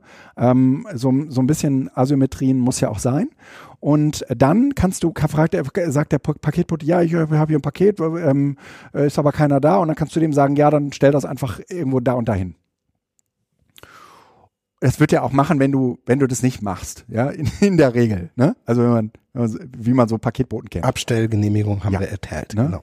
So, oder man kann auch irgendwie einen Zettel an der Tür machen, ja, äh, bitte Paket, keine Ahnung. Äh, jetzt komme ich schon so, als, als würde ich ähm, ähm, äh, irgendwie diese ganze Digitaltechnik hassen. Aber in diesem Fall passiert halt was ganz Interessantes. Nämlich, ähm, diese Technologie ähm, gibt nur vor, dass sie einen praktischen Nutzen hat. Wenn man äh, jetzt die Leute beobachtet, die so ein Ding haben, dann stellt man eigentlich fest, dass es ein anderes Feature gibt, was zusätzlich mit Doorbell ausgerollt wird. Ähm, wofür es jetzt erstmal äh, sich nicht lohnt, ähm, so eine, das ist nicht in so eine werbige, in so eine griffige Werbebotschaft zu packen. Nämlich, ähm, du, das Ding hat einen Radius von ein, anderthalb bis neun Metern, ähm, in, äh, in der das, in der die Kamera auslöst. Also da ist praktisch eine Art Bewegungsmelder drin. Und diesen, diese Bewegungsmelder-Sensibilität, die kannst du, die kannst du einstellen. Wenn du äh, halt einen Paketboten äh, empfangen willst, dann reichen wahrscheinlich die anderthalb Meter.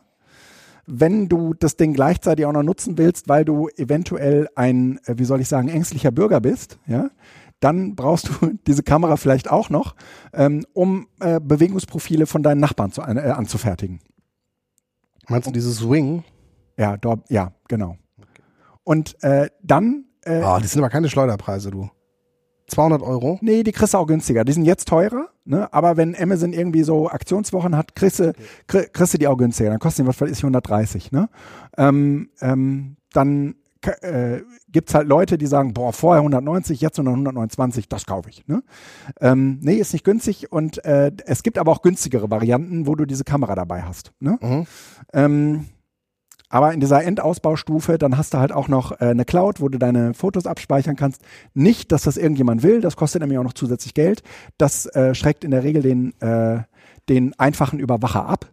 Aber äh, den, der, der einfache Überwacher, der fängt jetzt an, ähm, in regelmäßigen Abständen mal zu gucken, was so vor seinem Haus los ist.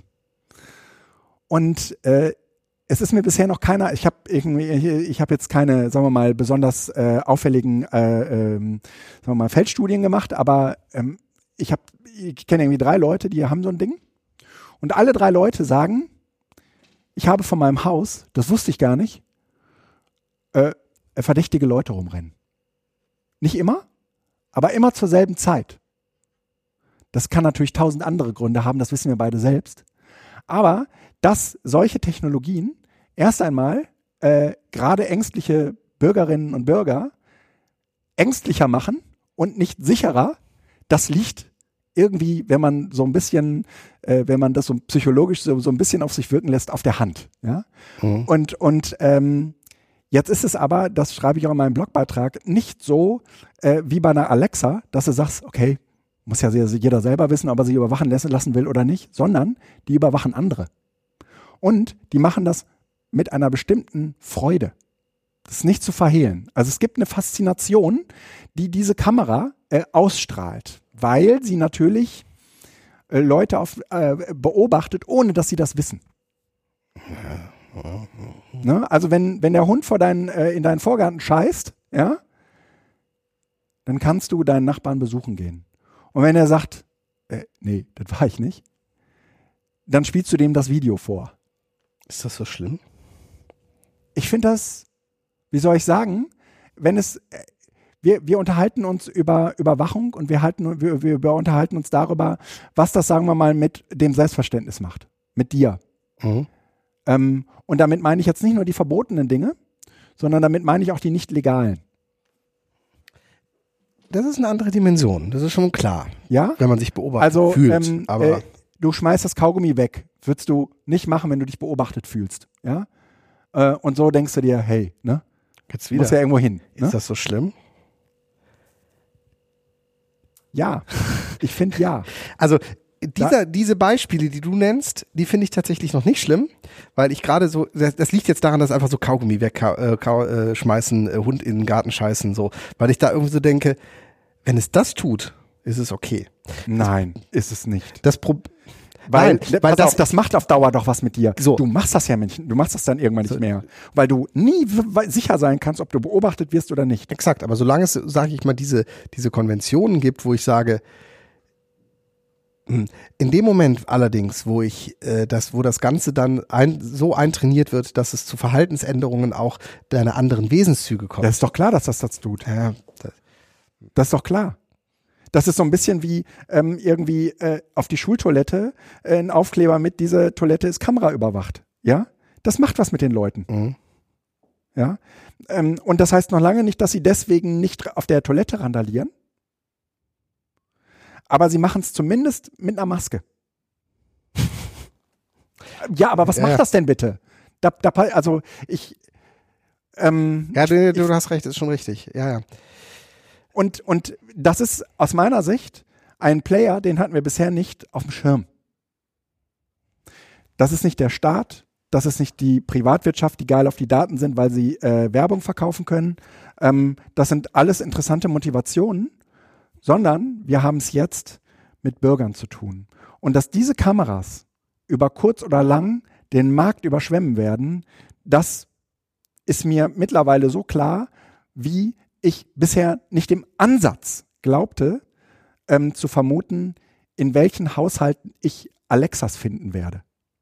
De, de, also ich, also, ne, und, und ähnliche Geräte. Okay, ähm, du hast recht. Jetzt mal, ich nehme jetzt mal meine kritische Position weg. Äh, du hast äh, recht, dass es tatsächlich in dem Moment spannend wird. Also ich halte die Überwachung meines Grundstückes grundsätzlich nicht für problematisch. Wenn allerdings mit dem Grundstück auch der Hass, die Straße überwacht wird und das Ganze quasi Neun von jedem Meter. Haus. Neun Meter. Ja, und das Ganze eben von jedem Haus, dann hast du sozusagen eine lückenlose Gesamtüberwachung, die ähm, auf die, das persönliche Verhalten extremen Einfluss hat. Ja. Das stimmt, ja. Ja. Also, um das nochmal klarzustellen, innerhalb des Radiuses neun Meter. Also das, ist, das ist die gleiche Gesellschaft, die Google verbietet, ja, auf Augenhöhe das sind die gleichen. Höhe, äh, durch die Straßen zu fahren und Fotos zu machen. Ja. Äh, weil das ist, sehe ich nun nicht als problematisch an, weil Aber das ein statisches Archivbild ist und das Und insofern, ja, äh, kommen den Leuten mal mit, äh, ja, äh, und was ist so mit Privatsphäre und, und Datenschutz? Da haben die keinen Vertrag mit. Und da hätten die auch keinen Vertrag mit, wenn sie beobachtet werden. Mhm. Das, ja, weil äh, natürlich fun funktioniert da der kategorische Imperativ. Ne? Was sie anderen zufügen, damit können sie selbst auch gut leben. Mhm von daher, das ist, das ist krass. Die Dinger sind übrigens tatsächlich echt billig. Weil, ja. nein, ich, ich, ich, ein, ein äh, Kumpel von mir hat äh, auch so eine Sprechanlage. Ähm, die liegen halt zwischen 300 und 600 Euro. Mhm. Das ist halt eine Technik, die ist mehr oder weniger auf dem Gerät. Mhm. Mhm. Und da ist diese Wing-Dinger für 100 bis 200 Euro tatsächlich günstig. Und wenn die nämlich dann plötzlich mit, äh, und ich verstehe. Also, ne, in, also der Bewegungsmelder, der löst äh, im schlimmsten Fall nach neun Metern auf. Umgekehrt kannst du diese Kamera immer anschalten. Und je nachdem, wie du sie positioniert hast, ja. Aber guck mal, ist sozusagen der Winkel der, und du weißt, dass ich zwei Vogelhäuschen zu Hause habe, die ich Dauerkamera überwache? Ja, aber diese Kamera schaut in ein Vogelhäuschen. Ja, das ist der, die intimste Sphäre, die ein Vogel hat. Entschuldigung, das ist, du Öko. Nein, was, nein Moment. Echt, ey. Die Aufnahmen abends.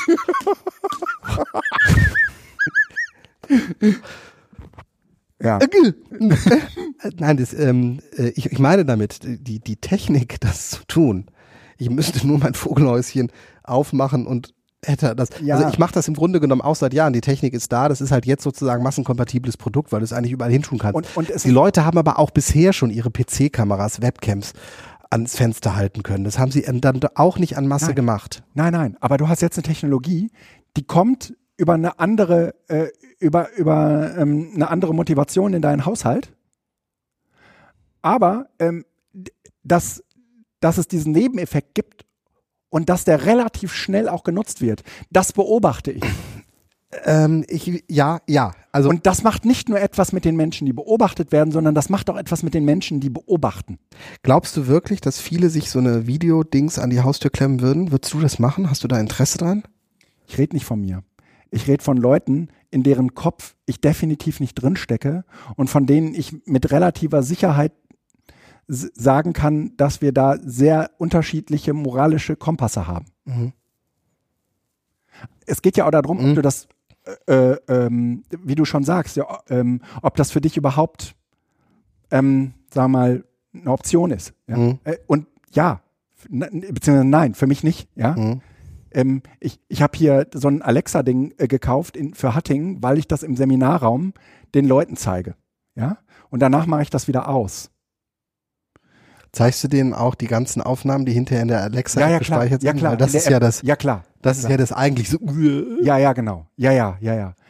Ähm, aber das ist eine, eine andere Kategorie als das, was jetzt gerade passiert. Und in meinem Blogartikel nämlich äh, referenziere ich auf MSpy. Das ist äh, diese, diese Software, äh, mit der ähm, man praktisch äh, so, ne, so, so, so einen kleinen Spion auf dem, auf dem Handy installiert. Und äh, wir hatten das mal irgendwie für eine Seminarumgebung gemacht. Das war irgendwie eine, eine, Episode, da haben wir mit, da hatten wir Ralf eingeladen. Da hatte ich, glaube ich, davon erzählt. Ja, du, du erinnerst dich, schon uralt. Und äh, da hatte ich irgendwie überlegt, dass wir das vorhaben. Aber die, das haben wir dann ja nicht gemacht, aber die Software war da. Und natürlich haben wir ausprobiert, was äh, praktisch dieses Handy alles aussendet, sobald diese Software da drauf ist. Und ich kann nicht, ich kann, ich kann nicht verhehlen, ähm, dass es nicht äh, etwas Machtfantastisches mit mir gemacht hat, im Sinne von, Hammer, das geht. Wie abgefahren ist denn das? Mhm. Lass mal das und das ausprobieren.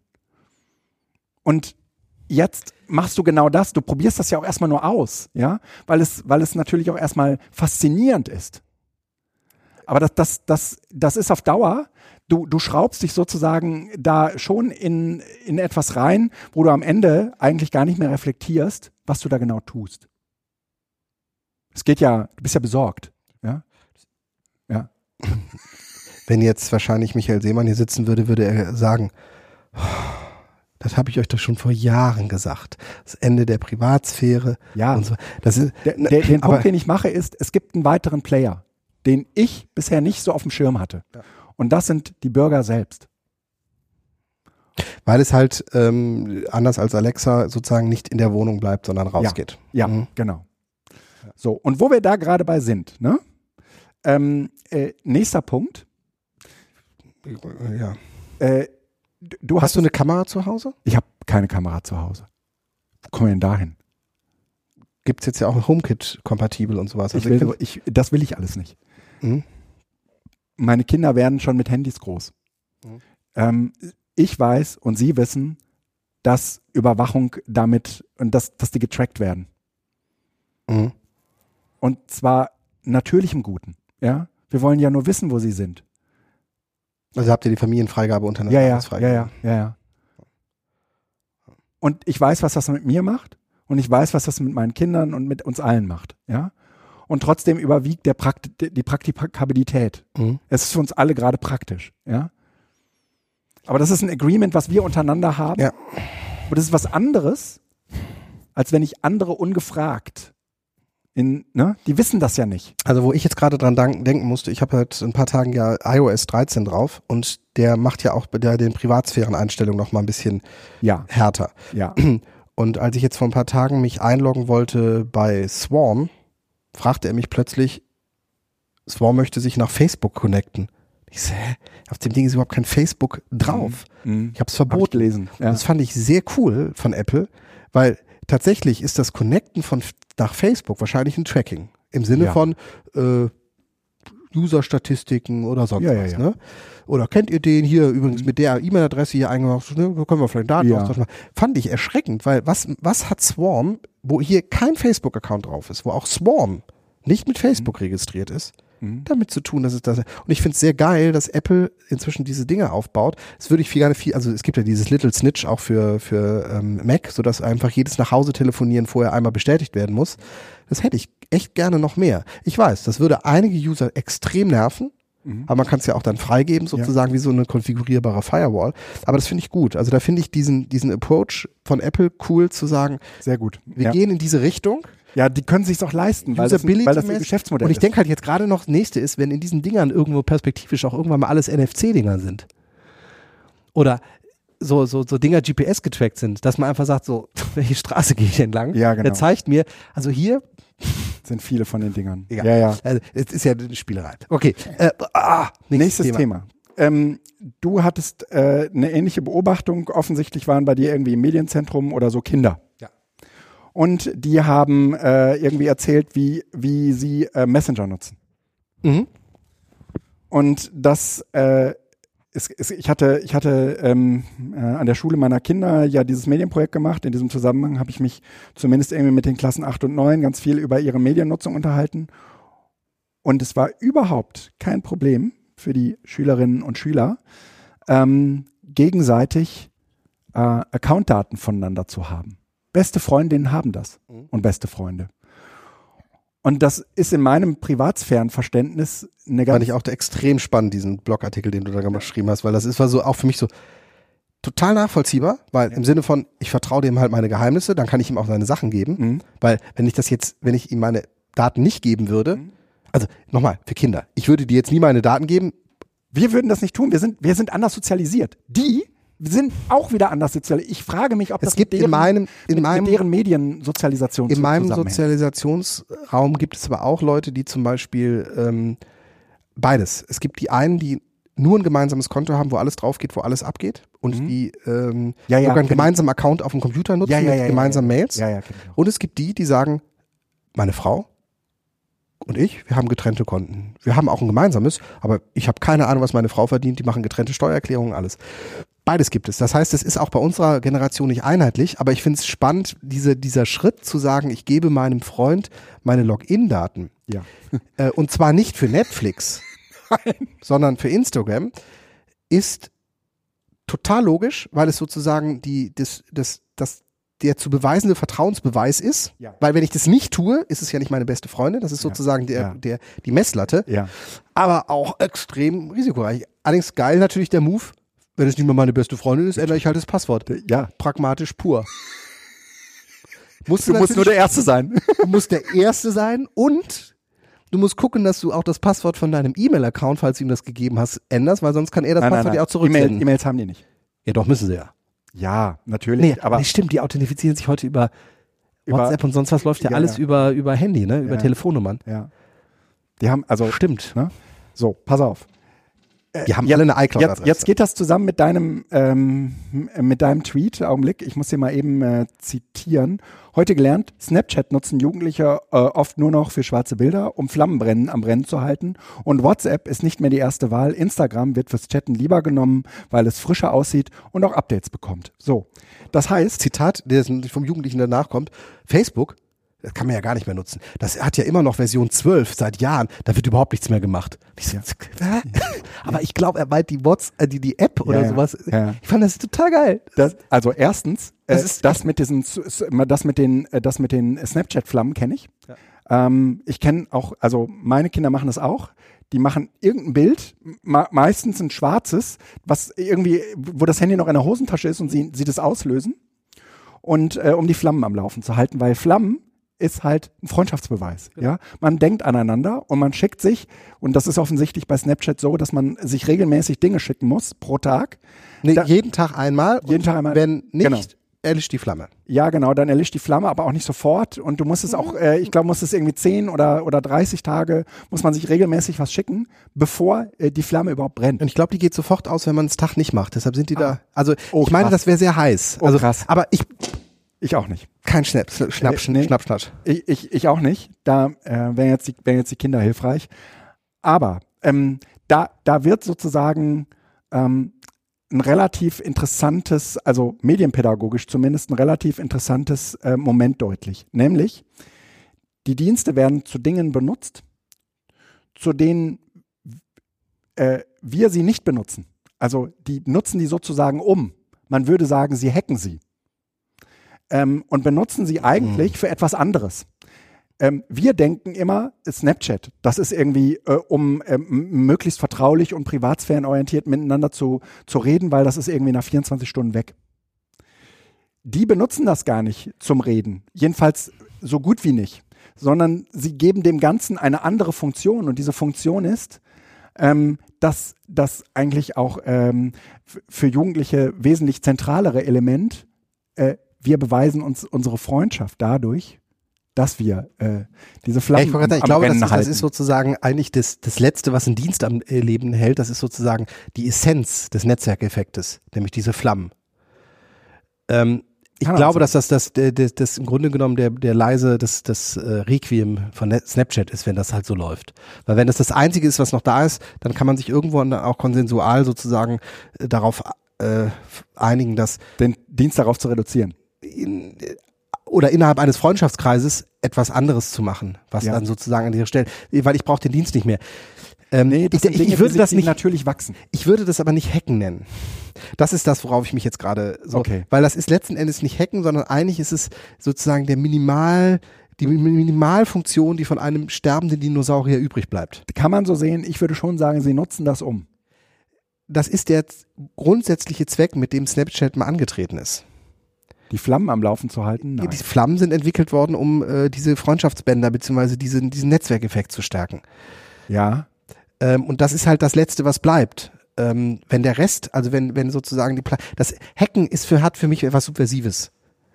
Das ist für mich nicht subversiv, sondern das ist sozusagen aus einer Gewohnheit auf das Minimum noch zu reduzieren, bevor man es ganz wegwirft. Ach so. Ähm, na, ich glaube, viele äh, haben mit Snapchat häufig nichts anderes gemacht.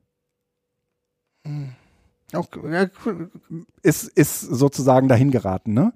Ähm, dann geht's aber weiter und WhatsApp ist nicht mehr die erste Wahl, sondern äh, Instagram wird fürs äh, Chatten lieber genommen. Und jetzt korrelieren wir das mal mit der Beobachtung, dass man sich Accounts tauscht.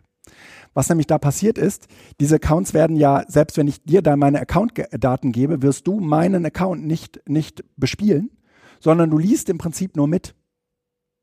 Das heißt aber auch umgekehrt, ähm, die, die, die Jugendlichen untereinander können eigentlich überhaupt nicht mehr wissen, wer was geschrieben wer, hat. wer was mitliest. Ja, ja, ja, genau. Oder wer was geschrieben hat. Also, genau. Es ist Nein, ein- ich, ich glaube, da, da gibt's ein Ethos. Da gibt's ja, ein Ethos, aber dass jeder nur du weißt Account zumindest spielt. nicht, wer es, wer es liest. So, genau. So, ne? Und äh, das passiert eben auch dann, wenn man eine Freundin hat oder einen Freund. Das heißt, man hat eigentlich eine vertraute Beziehung zueinander. Und natürlich äh, benutzt man solche ähm, alternativen Messenger dann auch dafür, Das ist ja das um sich miteinander auszutauschen. Public by Default. Genau. genau. Das ist Also das ist, das ist, das ja? ist sozusagen die, die, die, ähm, das, was man bei Twitter kritisiert, dass es diese Öffentlichkeit Ja. ist. Dann haben wir gesagt, wir haben eigentlich jetzt eine neue Entwicklung. Das lief über Facebook und dann aber Ja. vor allen Dingen bei WhatsApp ins Private. Ja. Und innerhalb des Privaten Ja, entstehen. Clandestin würde ich sagen. Also privat ist es. Ja, genau. Ne? Ja, aber es ist, es ging aus der Öffentlichkeit raus. Ja, also ja, es ja, ist eben nicht Fall. Twitter, sondern es ist WhatsApp. ja. So. Und aus dieser, dieser, dieser Pseudo-Privatheit entsteht jetzt innerhalb von diesen ganz kleinen Subsystemen wieder eine Öffentlichkeit, die zu einer unglaublichen Kontrolle ja führt. Ja, klar. Ne? Ja, klar. Ja. Ja. Aber der besten Freundin äh, würde man schon irgendwie zutrauen, dass sie einen dafür auf dem Schulhof nicht disst. Ähm, und umgekehrt muss der Freund aber wissen, oder umgekehrt die Freundin, je nachdem, wer gerade in welchen Account guckt, dass das, was sie da vertraulich besprechen, von anderen mitgelesen wird. Also, dass es nicht vertraulich ist. genau. Und die Frage ist, Ich ob wir als Erwachsene das so reflektieren, ob die Kinder das auch so reflektieren und ob es ihnen egal ist. Machen das deine Kinder auch so? Ja, Dann frag doch mal, ob sie nicht vielleicht doch noch geheime Accounts haben. haben die nicht. kann mir das kaum vorstellen. I'm sure. Ja. Also, ich meine, grundsätzlich, ich weiß auch, meine Frau kann alle meine Kommunikation mitlesen. Weil sie hat ihr Fingerabdruck auch aufgetragen. Ja, okay. Ja, Moment, okay. Letzten Endes. Nee, das ist was anderes. Weil die müssen die mitlesen, weil zumindest auf den Kindern, auf den Handys meiner Kinder. Bei meinem Sohn ist es nicht so ausgeprägt, aber bei meiner Tochter sehr stark. Ähm, stehen diese ganzen Messenger, weil sie ja äh, den, weil sie ja WhatsApp, also weil es eine Kommunikationsumgebung ist, die stehen alle auf Push-Nachrichten. Ja, das heißt, das fluppt da alles rein. Ne? Und ich hatte am Anfang, das hat eine gesonderte Geschichte, weswegen ich das alles weiß. Ähm, ich hatte am Anfang Schwierigkeiten, die Nachrichten von dem Account meiner Tochter von denen auseinanderzuhalten, äh, die meine Tochter äh, aus Freundschaftsgründen mit, mit beobachtet. Ist komisch, oder? Ach, die haben, sind da sogar eingeloggt. Ja, also ja. es ist nicht so, dass sie, Nein, die sind da, die, die tauschen die nicht nur, die sind da eingeloggt. also ich hätte jetzt gedacht, Nein. sozusagen, Nein, nein. aber kann man denn zwei Instagram-Accounts auf Ja, einen? Ja, kann man Du machen, kannst stimmt. zehn Instagram-Accounts auf deine oder oder Oh, 100. okay, alles klar, das geht dann noch ein bisschen spookiger. Ja. so, und jetzt Nee, fangen das mit will ich diesen gar nicht. Kindern an. Über Privatsphäre zu Über Privatsphäre das geht gar nicht, weil das, also das ist, Die haben halt eine komplett andere Vorstellung davon. Und das ist äh, irgendwie, wenn, das ist so ein bisschen, als wenn wir mit äh, den, den Lehrern da draußen über Digitalität reden. Ja, wir, wir verstehen zwei vollkommen verschiedene Dinge. Ne? Natürlich haben meine, meine Kinder und auch die Kinder, die ich so kenne, ein Privatsphärenkonzept. Aber das, das, das äh, hört sozusagen vor der Zimmertür auf. Ne? Natürlich gibt's noch irgendwie dieses, ähm, hier darf niemand rein und so Ding. Ja, natürlich gibt's das. Ich, ich habe gerade echt Schwierigkeiten, mich in dieses Konzept, was dahinter steht, reinzudenken. Aber wir müssen das, wir müssen das versuchen zu verstehen. Nein, ich bin alt. Doch. Ich werde jetzt alt. Entschuldigung, du Ab hast halt ich alt. fucking alt deine Kinder gekriegt. Oder da, d- d- du musst. Du, Mein Sohn wird ein anderes Privatsphärenverständnis natürlich. haben. Ja. Mhm. ne? Aber ich habe das bisher noch nicht verstanden. Ich, nehme stelle immer Fragen. Ne? Und frage, frage, sag mal, äh, wenn, wenn du deine Tür zumachst äh, und, und äh, du würdest mir aber irgendwie deinen Instagram-Account geben, äh, wieso? Das sind zwei vollkommen verschiedene Dinge. Ne? Und natürlich hat sie recht. Weil die sozusagen auch das, was wir als Privatsphäre im Digitalen begreifen, vielleicht gar nicht in diesem Sinne als Übersetzen. Privatsphäre Ja. übersetzen wie Ja. ich mache die Tür zu und gehe jetzt kacken. Ja. So- Schön auf den Punkt gebracht. Ja, weil ich, das Ja. hatte ich nämlich auch das Gefühl, dass deren, die, die, das Ja. durchaus bewusst ist, dass alles, was sie dort tun, immer mit einer Rolle zu tun hat. Mhm. Dass es also nicht unbedingt immer echt ist. Es ist, es reicht, um sich zu echauffieren, es reicht, um Streit und Prügeleien vom Zaun zu brechen. Aber man weiß, dass dieses, diese Kommunikation, die dort in den Social Media abläuft, im Zweifel eine gekünstelte ist. Und das finde ich tatsächlich auch spannend, dass dieses Bewusstsein da ist. Na, wir wissen, also das ist jetzt von uns natürlich wieder so, so, so klug reflektiert, ne? Aber eigentlich müsste man sich mal mit solchen, mit solchen Menschen unterhalten. Die sind ich sage jung. extra solchen Menschen, weil es das so jung, mit denen kann man sich gar nicht unterhalten. Die sind doch viel zu jung. nee, müssen wir, müssen wir, EduCamp. Ich finde das Thema tatsächlich spannend. Ja, ja. Und da könnte man tatsächlich eine Kindersession draus machen. Ähm, eine betreute Kindersession, ja, das finde ich gut. Die, die brauchen ja noch Betreuung, die sind ja so jung. Nein, aber es ist gut, ja. Und dann, dann haben wir schon mal zwei Sessions fürs EduCamp. Oder? Nummer eins ist ja. Privatsphäre von Kindern unter 20 Jahren. Mhm. Und Nummer zwei ist äh, Frühjahrscamp. Ohne Edu mit Camp. Ach so, hier, äh, äh, ja, ja, ja. Ja, das machen wir. So, äh, sollen, wir, sollen wir zum Ende kommen mit schönen Apps oder willst du noch was äh, hinter, hinterher äh, nachtragen. Ich wollte, ich, ich kann tatsächlich, weil ich heute getwittert habe und jetzt machen wir das mal eben zwei, drei Minuten, weil ich das ja. ganz spannend fand als Idee, ja. äh, schließt so ein bisschen an diese Fahrradgeschichte an. Ähm, ich war heute Morgen mit dem Fahrrad unterwegs, auf der Trasse, so und habe gedacht, also auch so heute wieder Podcasten, ist jetzt schon beim letzten Mal hast du vom Fahrrad erzählt, ist ja schon wieder was her. Ich habe jetzt eben erst gesehen, dass es tatsächlich schon vier Monate sind. Und dann diese ganze Greta-Geschichte. Ja. Und irgendwie, ich meine, wenn wir mal jetzt so realistisch sind, wir müssen aufhören, Öl zu verbrennen. Das heißt, Individualverkehr ist, muss weg. Und wir können den Individualverkehr, den wir im Moment auf Öl äh, fahren, nicht mit Batterien fahren.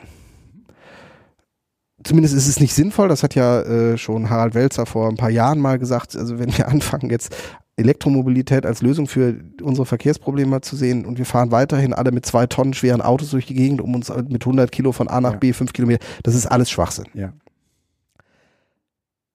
Also dieses Konzept im äh, Individualverkehr gehört auf den Prüfstand. Und zwar nicht nur SUVs. So. Und da habe ich so gedacht, Moment, ja, wir hängen da so dran. Das, das klingt so, das hatte jemand jetzt mal verglichen in Deutschland, wenn wir darüber sprechen, über die SUVs oder über den Verkehr. Das habe ich nicht verstanden. Klingt das so ein bisschen so, tatsächlich, auch von den Argumenten, wie wenn der Amerikaner über seine Waffen redet. Das, das, das ist plötzlich so eine Glaubensgeschichte. Wollt ihr mir die Freiheit nehmen, weil ich nicht mehr mit meinem SUV ja. so, ich meine, das Auto ist viel zu groß und ja. du brauchst es nicht in der Stadt aber meine Freiheit. Das sind exakt die gleichen Gegenargumente, die in Amerika halt auch von der NRA da mhm. kommen. Ne? Mhm. Exakt, jetzt muss ich wieder aufpassen. Das hat so was Religiöses. Das es hat, hat das aber Auto so eine, hier in Deutschland so eine, aber eh. Genau. So, und das will ich, so. Aber eigentlich, wenn wir mal zurückgucken, wo kommt das her? Weil das, wir, wir, wir leben ja in einer Welt des ständigen Wandels. Meine Oma mhm. hatte kein Auto. Das ja. ist zwei Generationen her wenn ich das mhm. sozusagen so mal überschlage. Also eigentlich ist es eine, aber ich nehme jetzt mal zwei, weil ich ja auch schon wieder eine Generation weiter bin.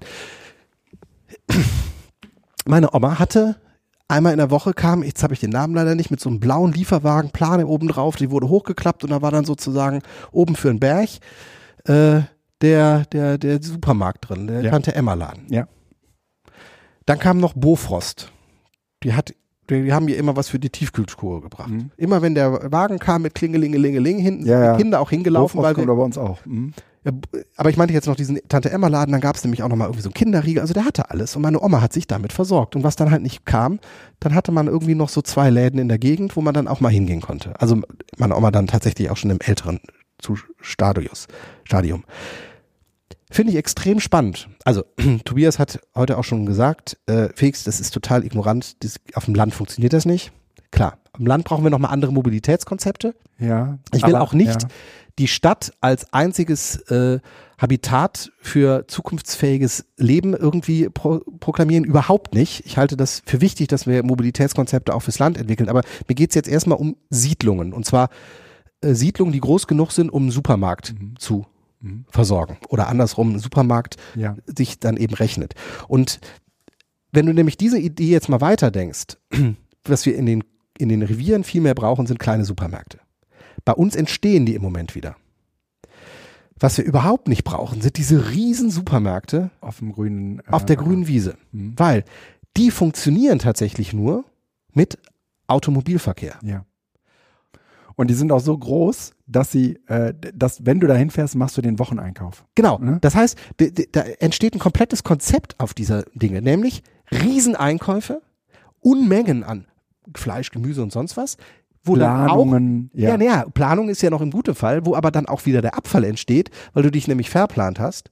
Das heißt, in dem Moment, wo du eine, eine, eine Beschaffungslage hast, die örtlicher ist, will damit sagen, dieses, äh, ich finde es extrem spannend, wenn wir uns einfach bewusst machen, dass das, was wir vor 50, 80 Jahren, und damit meine ich jetzt nicht Krieg, dann nehmen wir tatsächlich mal nur 50 Jahre, dann sind wir so in der Mitte des letzten mhm. Jahrhunderts mit, als, als Konzept bei vielen Menschen hatten. Wenn wir das wieder hochholen würden, wir haben weiter Internet. Wir haben weiter Solarstrom. Wir haben weiter auch E-Bikes und meinetwegen auch äh, einen Carsharing-Dienst mit Elektroautos. Und es geht mir auch nicht darum, äh, alles zu verbieten, aber es geht darum, auf das Notwendige zu machen. Also ich könnte mir zum Beispiel durchaus vorstellen, auch in Zukunft mit dem Auto, Elektro oder ja. Benziner, ich weiß, da muss man natürlich kompensieren, aber für meinetwegen den vierfachen Spritpreis im Sommerferien gezielt irgendwo in Urlaub zu fahren. Ja. Weil das gehört halt dann dazu. Das ist sozusagen das Paket und statt dann halt den Tank mit 50 Euro zu befüllen, fahre ich, befülle ich den dann halt mit 200 Euro. Aber es ist eh sozusagen ein bewusster Akt. Und wenn das so kommt, dann ist das sozusagen das, was ich abwägen muss. Ja.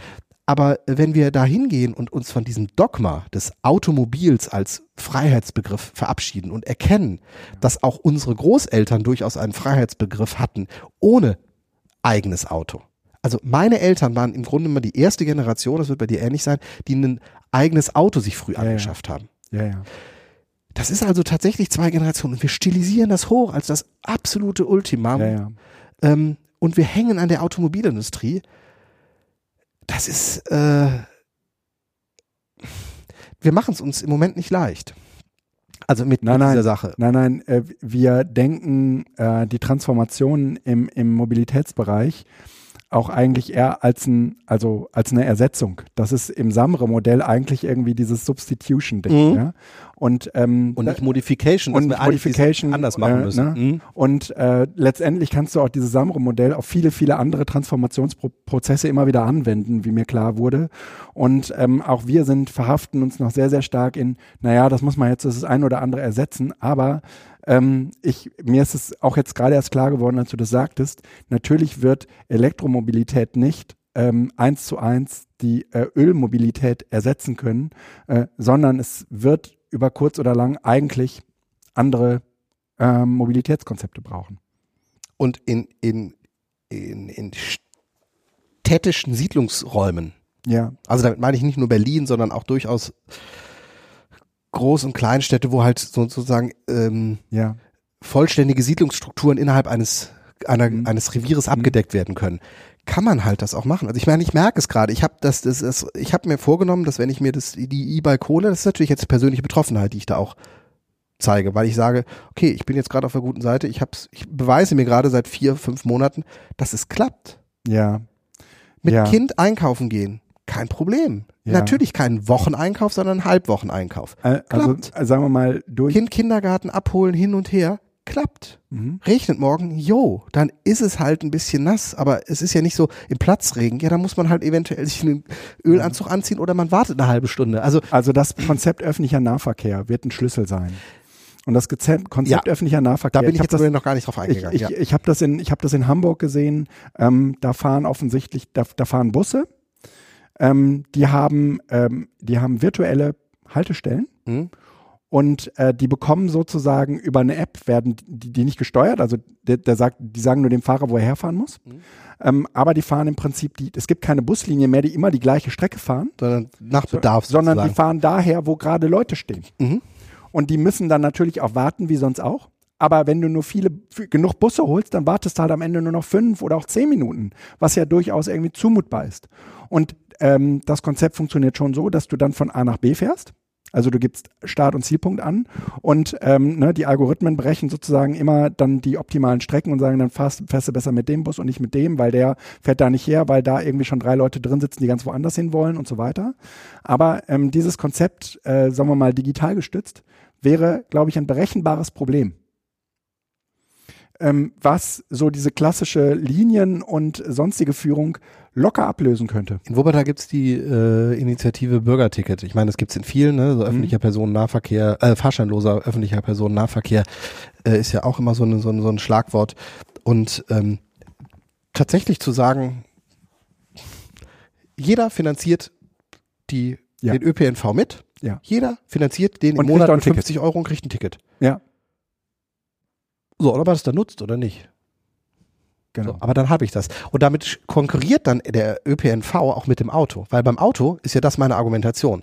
Warum soll ich jetzt mit dem Bus fahren? Das Auto steht doch vor der Tür. Mhm. Bezahlt ist es eh. Ja. Also. Und, und wenn das, je, wenn, ja wenn jeder 50 Euro im Jahr bezahlen würde. Im Monat ist es, glaube ich, sogar. Ja, lass es mal im Jahr sein. Aber wenn das jeder macht, wenn das verpflichtend ist, kommt so viel Geld zusammen, also kommt mehr als genug Geld zusammen, da, dass sie im Prinzip die Stadt flächendeckend ein ganzes Jahr über mit öffentlichem Nahverkehr ausstatten könnten. Also ich habe äh, mit einem. Es werden ja auch nicht alle nutzen, müssen wir auch mal ehrlich Ja, sein. und das ist eben genau der Punkt. Das ist, das ist der, der Punkt, der extrem schwer zu kalkulieren ist und deshalb sind die äh, Kostenkalkulationen auch so kritisch, weil die Leute halt nicht genau wissen, wie viel das dann auch nutzen und sozusagen der Ausbau der Infrastruktur möglicherweise ja auch erstmal erheblich. In Vorleistung gehen muss. So, ja, ja, das stimmt. Ähm, und von daher ist das eigentlich ein sehr, sehr spannendes Thema. Wer dazu gern was wissen möchte oder überhaupt zu so äh, Stadtentwicklung, äh, Open Data und äh, Kommuni kom kommunalen Projekten, ähm, im November findet in Wuppertal wieder die jährliche offene Kommune NRW statt. Mhm. Das ist ein Barcamp, Samstag, Sonntag, Mhm. Mit Hast du das mal mitorganisiert oder ich bin, ich bin in der, irgendwie dabei? Ich bin in der Organisation mit dabei und mhm. da treffen sich jedes Jahr so um die 100 Leute für zwei Tage, um halt über Revierentwicklung, äh, Stadtentwicklung, mhm. Verkehrskonzepte, ähm, schöne Idee zu sich zu unterhalten ja. und vor allen Dingen äh, immer vor dem Hintergrund der offenen Daten mhm. und der mhm. dem Zugriff. Sollen wir zu schönen Apps kommen? Ja, du kannst zu schönen Apps kommen. Also du hast diesmal keine, ne? Aber dafür ja, beim, beim letzten Mal, Mal ich ja hast einige, du ganz genau. viele. Ich habe zwei. Ähm, das eine ist äh, CodiMD. CodiMD ist gar keine App, sondern ich würde es eher eine Web-App nennen. Ähm, aus, aus meiner Sicht ähm, am besten vergleichbar mit Etherpad, obwohl wir beide gerade schon feststellten, mit Etherpad selbst. Also so im, im Kern haben sie dann am Ende doch relativ wenig zu tun. Ähm, Kodi äh, kommt von HackMD. Ich kann nicht gleichzeitig bearbeiten, oder? Doch, kann ich. Wenn ich jetzt da reingehe. Ja, wir sind ja gerade zeitgleich da drin. Ich schreibe jetzt mal bei BZT58 ein I dahinter. Mhm. Und du löscht das jetzt I jetzt mal wieder weg. Hm, tatsächlich. Gut. Ja. Ähm, die, cool. Dieses, dieses Kodi äh, MD ähm, kommt von HackMD und äh, ist ein Markup-Editor, ähm, der in der ersten Ansicht erstmal so daherkommt, dass man so einen geteilten Bildschirm hat. Auf der einen Seite ist die Markup-Sprache äh, und auf der anderen Seite ist sozusagen der, der, der interpretierte Code. Ähm, das sieht auch in Markup etwas gewöhnungsbedürftig äh, aus. Ähm, ich kann deutlich mehr machen, als man das von dem Etherpad kennt. Ich kann halt ähm, verschiedene Überschriftsebenen bilden. Ich kann Bilder einbetten. Ich kann Bilder hochladen. Äh, ich kann äh, Links, richtige äh, HTML-Links setzen. Ähm, ich kann Tabellen machen. Äh, ich kann kommentieren. Ich kann Code einbinden und so weiter und so fort. Ähm, rausfallen tut am Ende ein HTML-basiertes äh, Ding. Ähm, ich kann das auch kopieren und in meinen WordPress einbinden und das sieht da genauso aus.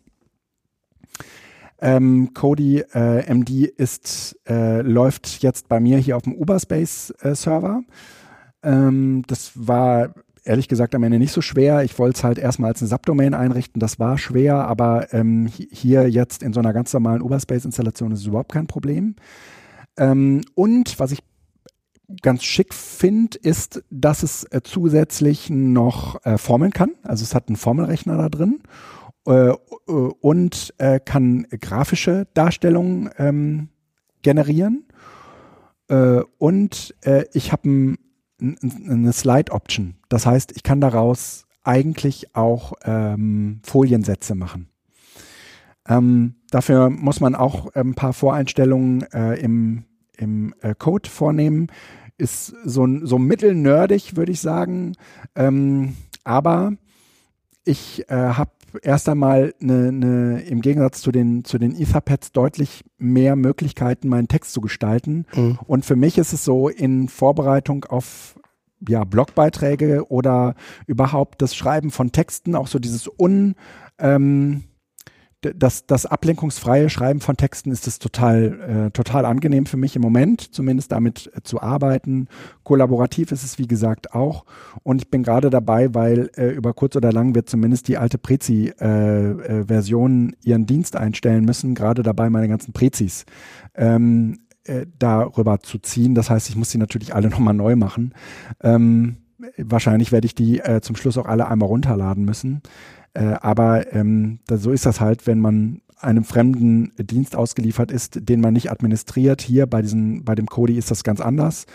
Da macht man vieles selbst. Ähm, und ich weiß, dass das Ding noch weiterentwickelt wird. Ich glaube, da steckt auch noch relativ viel Musik drin, was so die, die Möglichkeiten angeht, es besser zu machen. Ich kann im Be zum Beispiel im Gegensatz zu einem Etherpad auch ähm, Benutzeraccounts anlegen, ähm, Leuten auch ähm, nur über einen Account, also Benutzername, Passwort, Zugriff auf äh, äh, ähm, gemeinsam genutzte Dateien geben. Das ist schon toll. Ähm, jetzt kann man sagen, okay, kann ich auch alles mit Google Docs machen. Stimmt, ja. Aber ähm, Google Docs ist für mich nur so. ist ja keine Lösung. Ist, ist kein, ja, genau. Ist, ist nicht die, die, die, nicht keine Lösung, die mich sehr, sehr glücklich macht. Ne? Mhm. So, dann die zweite App. Ähm, das liegt so ein bisschen daran, meine Tochter ist gerade dabei, sich ähm, auf ihr Praktikum vorzubereiten und ähm, dafür, also Klasse 9 ist halt so klassischerweise irgendwie so Ausbildung und Berufe stehen im Mittelpunkt, zumindest auf einer Realschule. Und ähm, da ähm, habe ich eine App gefunden, die heißt Bi Azubi, Bi wie die, wie die Biene oder wie die, ja, mhm. also mit B-E. B-E. Ähm, Bi, Bi Azubi, ähm, also ich habe sie jetzt für iOS gefunden, vielleicht gibt es auch für Android, weiß ich nicht. Ähm, und es funktioniert so ein bisschen nach dem, ähm, nach dem, äh, wie, wie, wie heißt diese Partnervermittlungs-App? Tinder. Tinder. So ein bisschen wie Tinder. Ähm, also man kann, äh, ähm, also dann sind es immer so kleine Videos, da erzählt zum Beispiel eine Krankenschwester, was sie so macht. Ähm, ganz unterschiedlich. Manchmal erzählt sie auch so von, von, von einem stressigen Tag oder von einem angenehmen Tag. So immer sehr, sehr kurze kleine Videobeiträge. Mhm. Und die kannst du nach links oder nach rechts swipen, je nachdem, ob es, ob es gefällt ob, oder ob nicht. dir es gefällt oder okay, nicht. Ja und du entscheidest dich gar nicht irgendwie für einen Beruf, sondern ähm, die App schlägt dir sozusagen einfach nur viele, viele, viele unterschiedliche Tätigkeiten, muss man eigentlich sagen, vor, ähm, die mit ähm, Berufen natürlich korrelieren. Ähm, aber du äh, kannst darüber äh, eigentlich ganz schön für dich so, so ein bisschen versuchen herauszufinden, ähm, worauf du anspringst, was dich irgendwie interessiert und fasziniert und was nicht so sehr. Mhm. Und das ist eben nicht diese Bits-Romantik, ja, äh, Berufsinformationszentrum, wo man ähm, irgendwie mit so Selbsttests, ja, und am Ende, ja, du machst wohl gerne was mit Menschen, ja. Und Wir empfehlen dir die Bundeswehr. das ist halt alles, das ist halt alles, das stinkt so ein bisschen und äh, Bi Azubi. Ja, hab ich dir erzählt schon mal, ne? Nein, ich, habe dieses scheiß Ding gemacht und ich hatte zwei Vorschläge. es war entweder General oder Priester. Leute, das sind tolle Algorithmen. Ja. Wahrscheinlich und, und Postbote, glaube ich, war es. Das hatten aber fast alle, weil mhm. nämlich die wurden gerade gesucht. Also ja, es, ja Entschuldigung, ist, das ist ähm, äh, auch diese ganze Bits-Romantik. Ja, du, du sitzt halt irgendwie vor so einem Display. Am besten äh, ist es noch so ein alter Röhrenmonitor. Das ja? funktioniert so nicht mehr. Nein. Das hat nichts mit Nein. Interesse zu tun oder mit mit mit mit äh, Flow Nein. oder sonst was. weißt du was? Weißt du was meine Kinder sagten? Ist wie bei Fuck You Goethe. Siehst du, das nicht mit sagen. Ich habe das Ding nie gesehen. In Teil 3 nehmen die so ein Bits auseinander. Ach so, echt? Ach so. Und du weißt so irgendwie, okay, da müssen wir alle durch und du kannst dich an deine eigene Schulzeit erinnern, ja, weil ja. du auch in so einem scheiß Bits warst, ja? Ähm, ja, ich meine, wir lachen, es ist, ich, so glaube, die machen auch gute Arbeit. Ich glaube, die ja. machen nämlich auch tatsächlich gute Arbeit, aber es ist, ich, ich, hin und war lange, ich war lange nicht mehr drin. Ja, ja. Vielleicht sind das inzwischen auch ganz, ganz andere Settings. Bestimmt. Aber Bestimmt. Ne, wer jetzt irgendwie sagt, ich will das nicht dem Zufall überlassen, sondern vielleicht äh, äh, Biazubi, ne, ist, ist vielleicht auch für den Unterricht, äh, ach so, wenn man keine Handys einsetzen kann, natürlich nicht. Aber ansonsten wirklich, wirklich tolles, äh, tolles Tool. Also wir nutzen das jetzt gerade zu Hause, also nicht wir, sondern meine Tochter. Ähm, jedenfalls sagte sie irgendwann nach ein paar Tagen, äh, sie benutzt es. Ähm, so kurz wie das, wie das äh, 13-jährige Mädchen halt tun. Ja, also ähm, wenn man sie kurz mal sieht. Ne? Mhm. äh, ja, dann äh, wäre ich durch. Das sind, das sind die beiden schönen Apps, die ich diesmal äh, zu empfehlen habe. Sehr schön. Ich habe jetzt tatsächlich auch nichts mehr. Ja, du hast nichts mehr. Dann äh, würde ich sagen, adieu, macht's gut. Bis zum nächsten Bis Mal. zum nächsten Mal. Von woanders. Egal, beim Später. nächsten Mal. Tschö.